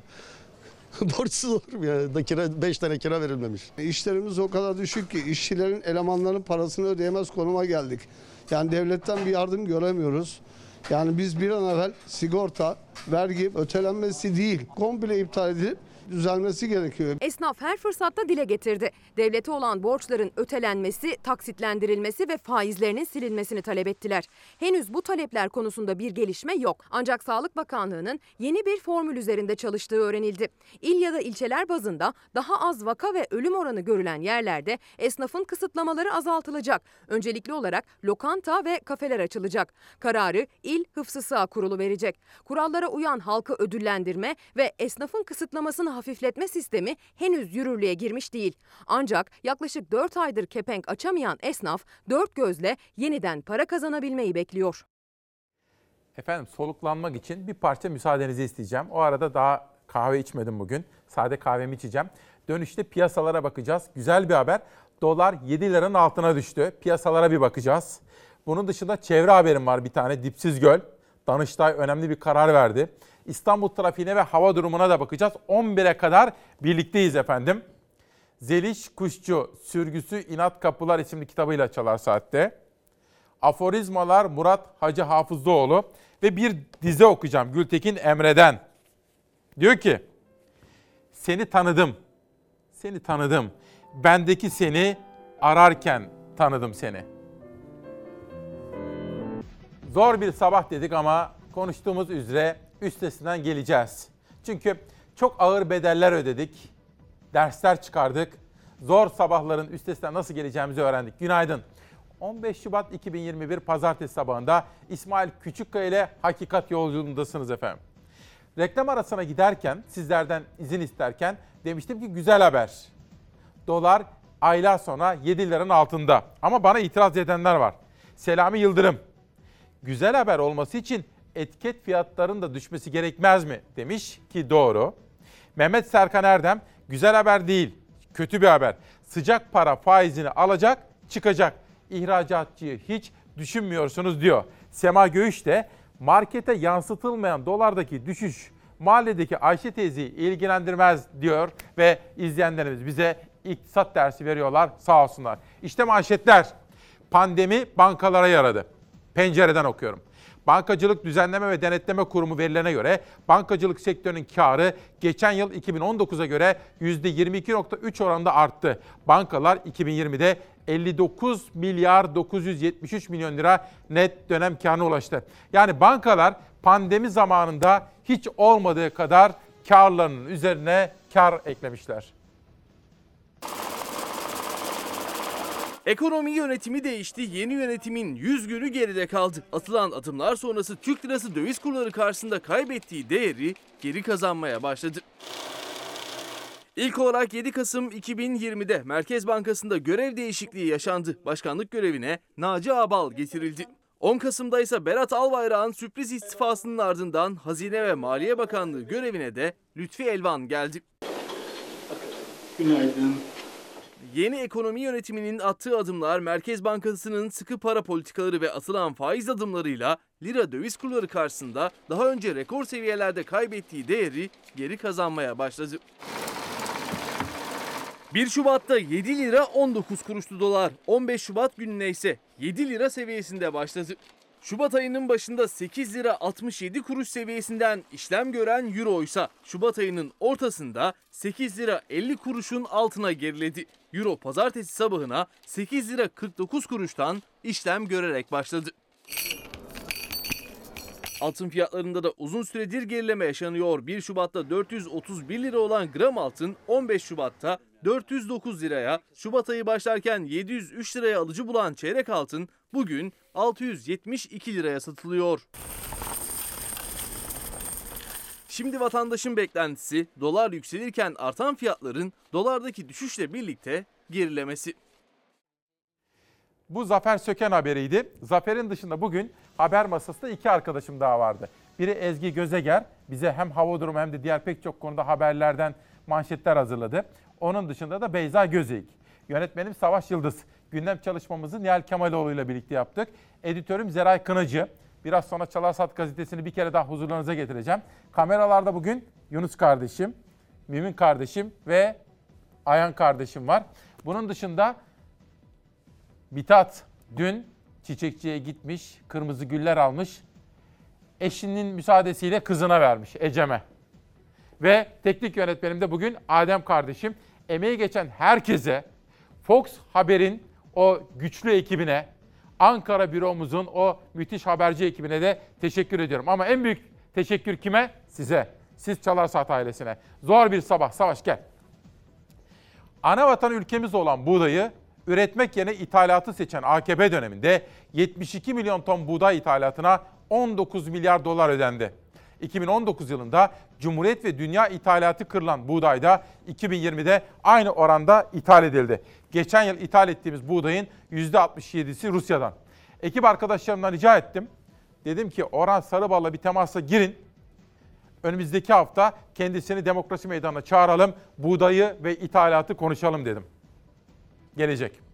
Ve 5 yıldızlı otelde Murat Dalkılıç konseri NTV Kültür Sanat'ta gördüğüm ve nerede kaldı tutarlılık dediğimiz kısıtlama dönemindeki tutarsızlık manşeti. Gökyüzünden kül ve asit yağıyor. Kirazlıdere Termik Santrali yeniden gündemde. Bunu da ekip arkadaşlarımdan rica ettim. Takip listemize aldık çevre haberleri konusunda. Dipsiz Göl hatırlayacaksınız çok konuşmuştuk bir zamanlar.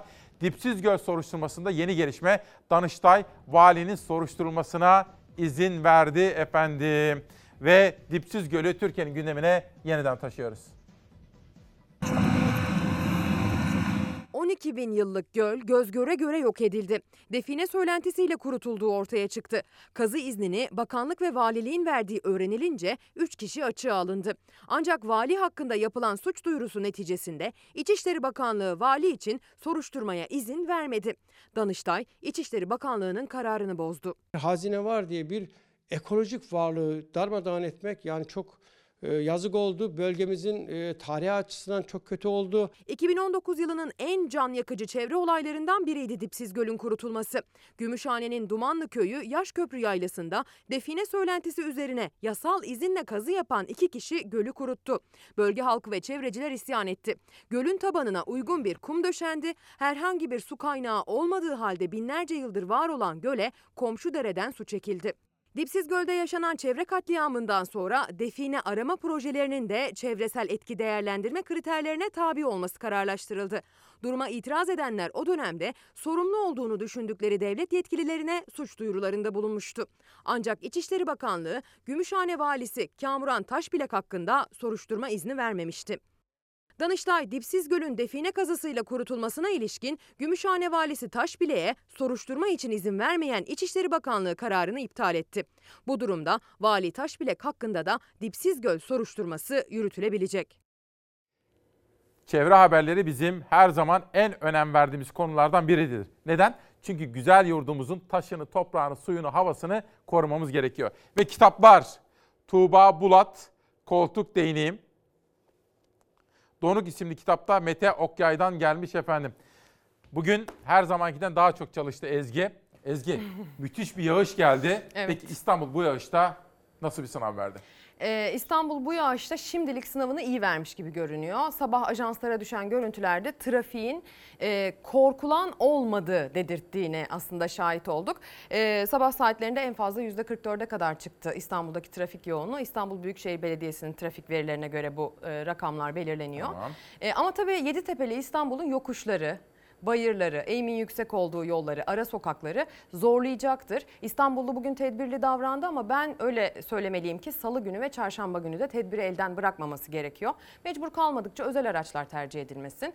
Ee, koronavirüs var biliyorum ama yine de toplu ulaşım bu anlamda bizi daha güvende tutacaktır. Çok özür. Bu arada toplu ulaşımdaki İstanbul'daki kısıtlamalar biraz gevşetilmiş. Yasaklar gevşetilmiş. Onun da altını çizelim. Savaş hazır mıyız? İstanbul'un karla imtihanı. Korkulan olmadı, İstanbullu tedbirli davrandı. Kar ana arterleri kapatmadı. İstanbul'un trafiği sabah mesai öncesinde sadece %44'e kadar çıktı. 12 Şubat Cuma akşamı saat 21'den 15 Şubat yani bugün sabah saat 5'e kadar olan kısıtlama bitti. İstanbullu işine gitmek için yola düştü. Ancak pazartesi sabahı trafiğinin her zamankinden daha az olduğu görüntülendi. İstanbul Büyükşehir Belediyesi'nin trafik uygulamasında sabah saat 8'de trafik yoğunluğu %44 olarak ölçüldü. Kar Yeditepe'li mega kentin çoğunlukla yokuşlarında, eğimin fazla olduğu yollarında mağdur eder. Ancak belli ki İstanbullu bu kez daha tedbirliydi. Belediyenin çalışmaları ana arterlerde karın ulaşıma engel olmasına izin vermedi. Karlı bir iş gününe uyan İstanbullu salgın korkusuna rağmen bu sabah toplu ulaşımı tercih etti. Ezgi göze göre soracağız. Bugün ne olacak? İstanbul, Türkiye, yurt. Ama önce bir görüntü görmüştüm. Zor bir sabah. Sosyal medya mesajlarında gördüm. Bu görüntüyü sabah sizlere bir parça anlattım. Muhalif olmak, eleştirmek tabii ki demokrasinin en doğal hakkıdır. Ama vicdanlı olmak insanlık görevidir diyor. Van'da vatandaşımızın sağlığı için ölüme meydan okuyan ambulans helikopterlerimizdeki kahramanları izleyelim ve diyelim ki devletimiz var olsun. Bunun videosu vardı. Azıcık videoyu izleyelim sonra Ezgi'den hava durumunun özetini alalım.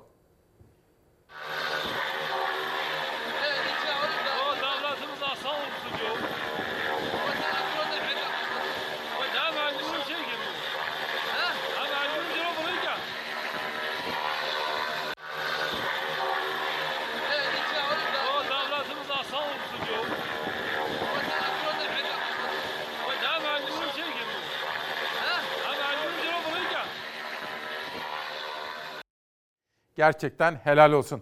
Evet Ezgi, İstanbul bugün ve Türkiye. İstanbul üzerinde yağış geçişleri devam ediyor. Poyraz bize deniz üzerinden yağış taşımaya devam edecek. Sıcaklıklar öyle ki, öyle dondurucu ki aslında e, termometre değerleri. Bu yağışlar genellikle kar şeklinde düşecek. Anadolu yakasına Avrupa yakasından daha fazla yağdığını göreceğiz günün sonunda. Anadolu yakasının kıyıdan uzak ama e, iç kesimleri, yüksek kesimleri daha fazla kar örtüsüyle, daha kalın bir kar örtüsüyle kaplanacak. Yarın da benzer şekilde İstanbul'da kar geçişleri devam edecek. Ankara'dan haberler geliyor. Ufak ufak kar kar atıştırmaya Başlamış başlamış mı? Ankara'da. Bugün öğle saatleri itibariyle değil Ankara sadece bütün iç kesimlerde kar yağışı etkisini göstermeye başlayacak. Ee, akşam saatlerine kadar İç Anadolu'nun tamamı bu yağışın etkisine girecek. Ee, gece saatlerinde doğuda kar etki alanını genişletmeye başlayacak. Doğuya bizden daha geç gelecek kar yağışı bu yağışlı sistemin karı. Ee, ne zaman gelecek? Yarın itibariyle tam manasıyla doğuda genel bir yağıştan söz edeceğiz ama doğunun e, batı illerinde Malatya ve çevresinde daha çok yağmurdan söz edeceğiz. Bugün Akdeniz'de batısında, yarın Akdeniz'in orta ve doğu kesimlerinde kuvvetli sağanak yağmur var.